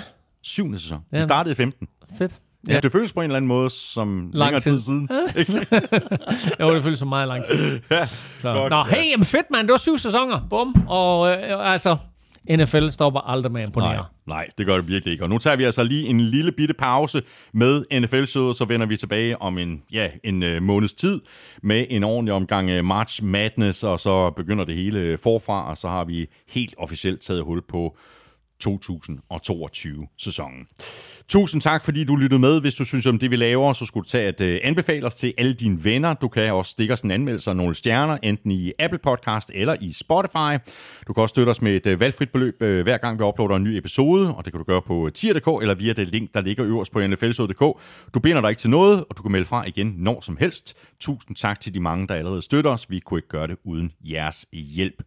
Husk også shoppen på nflshow.dk-shop. Der er også et link til shoppen øverst på nflshow.dk. Det ligger lige ved siden af linket til øh, tier.dk. Du kan følge showet. Det kan du på både Twitter, Facebook og Instagram. Det er der, du kan kommentere og stille spørgsmål, og det kan du også på mailsnablag.nflshowet.dk. Følg Mr. Elming på Twitter på snablag NFLming. Mig kan du følge på snablag Thomas Kvartrup. Kæmpe stor tak til vores gode venner og samarbejdspartnere fra Tafel og Odset fra Danske Licens Spil. Husk at støtte dem, de støtter, nemlig os. Og i forhold til oddset... Husk, at man skal være minimum 18 år og spille med omtanke. Har du brug for hjælp til spilafhængighed, så kontakt Spillemyndighedens hjælpelinje Stop Spillet eller udluk dig via Rufus. Regler og vilkår gælder. Tak også til øh, Charbroil for at have været med os hele vejen gennem slutspillet. Hvis øh, du ikke var så heldig at vinde en Charbroil Grill to go, så kunne du overveje selv at investere i en, eller måske endda kigge på en af de øh, større modeller. Der er masser at vælge imellem. Og det er der jo så også på øh, BookBeat.dk. Husk, at du kan få gratis adgang til over 500.000 titler i 6 uger, ganske gratis, og det kan du altså på bookbeat.dk-nfl. Sidst men ikke mindst, tjek lige Bagsvalg og Kris på bagsvalgogkris.dk, men selvfølgelig kun, hvis du kan lide rigtig lækker og prisvindende og håndlavet luksus lakrids. Tak for nu. Vi høres ved om en måneds tid. NFL-showet er produceret af Kvartrup Media, der også producerer Born Unplugged, PL-showet og Golf-showet. Born Unplugged udkommer hver fredag, PL-showet lander i dit feed hver eneste mandag, og Golf-showet ligger klar hver tirsdag morgen. Husk også Vil Europa-podcasten, hvis du er til cykelsport. De går amok de næste måneder. Og så er Elming og jeg ellers tilbage igen om en måneds tid. Ha' det godt så længe. Hot odds.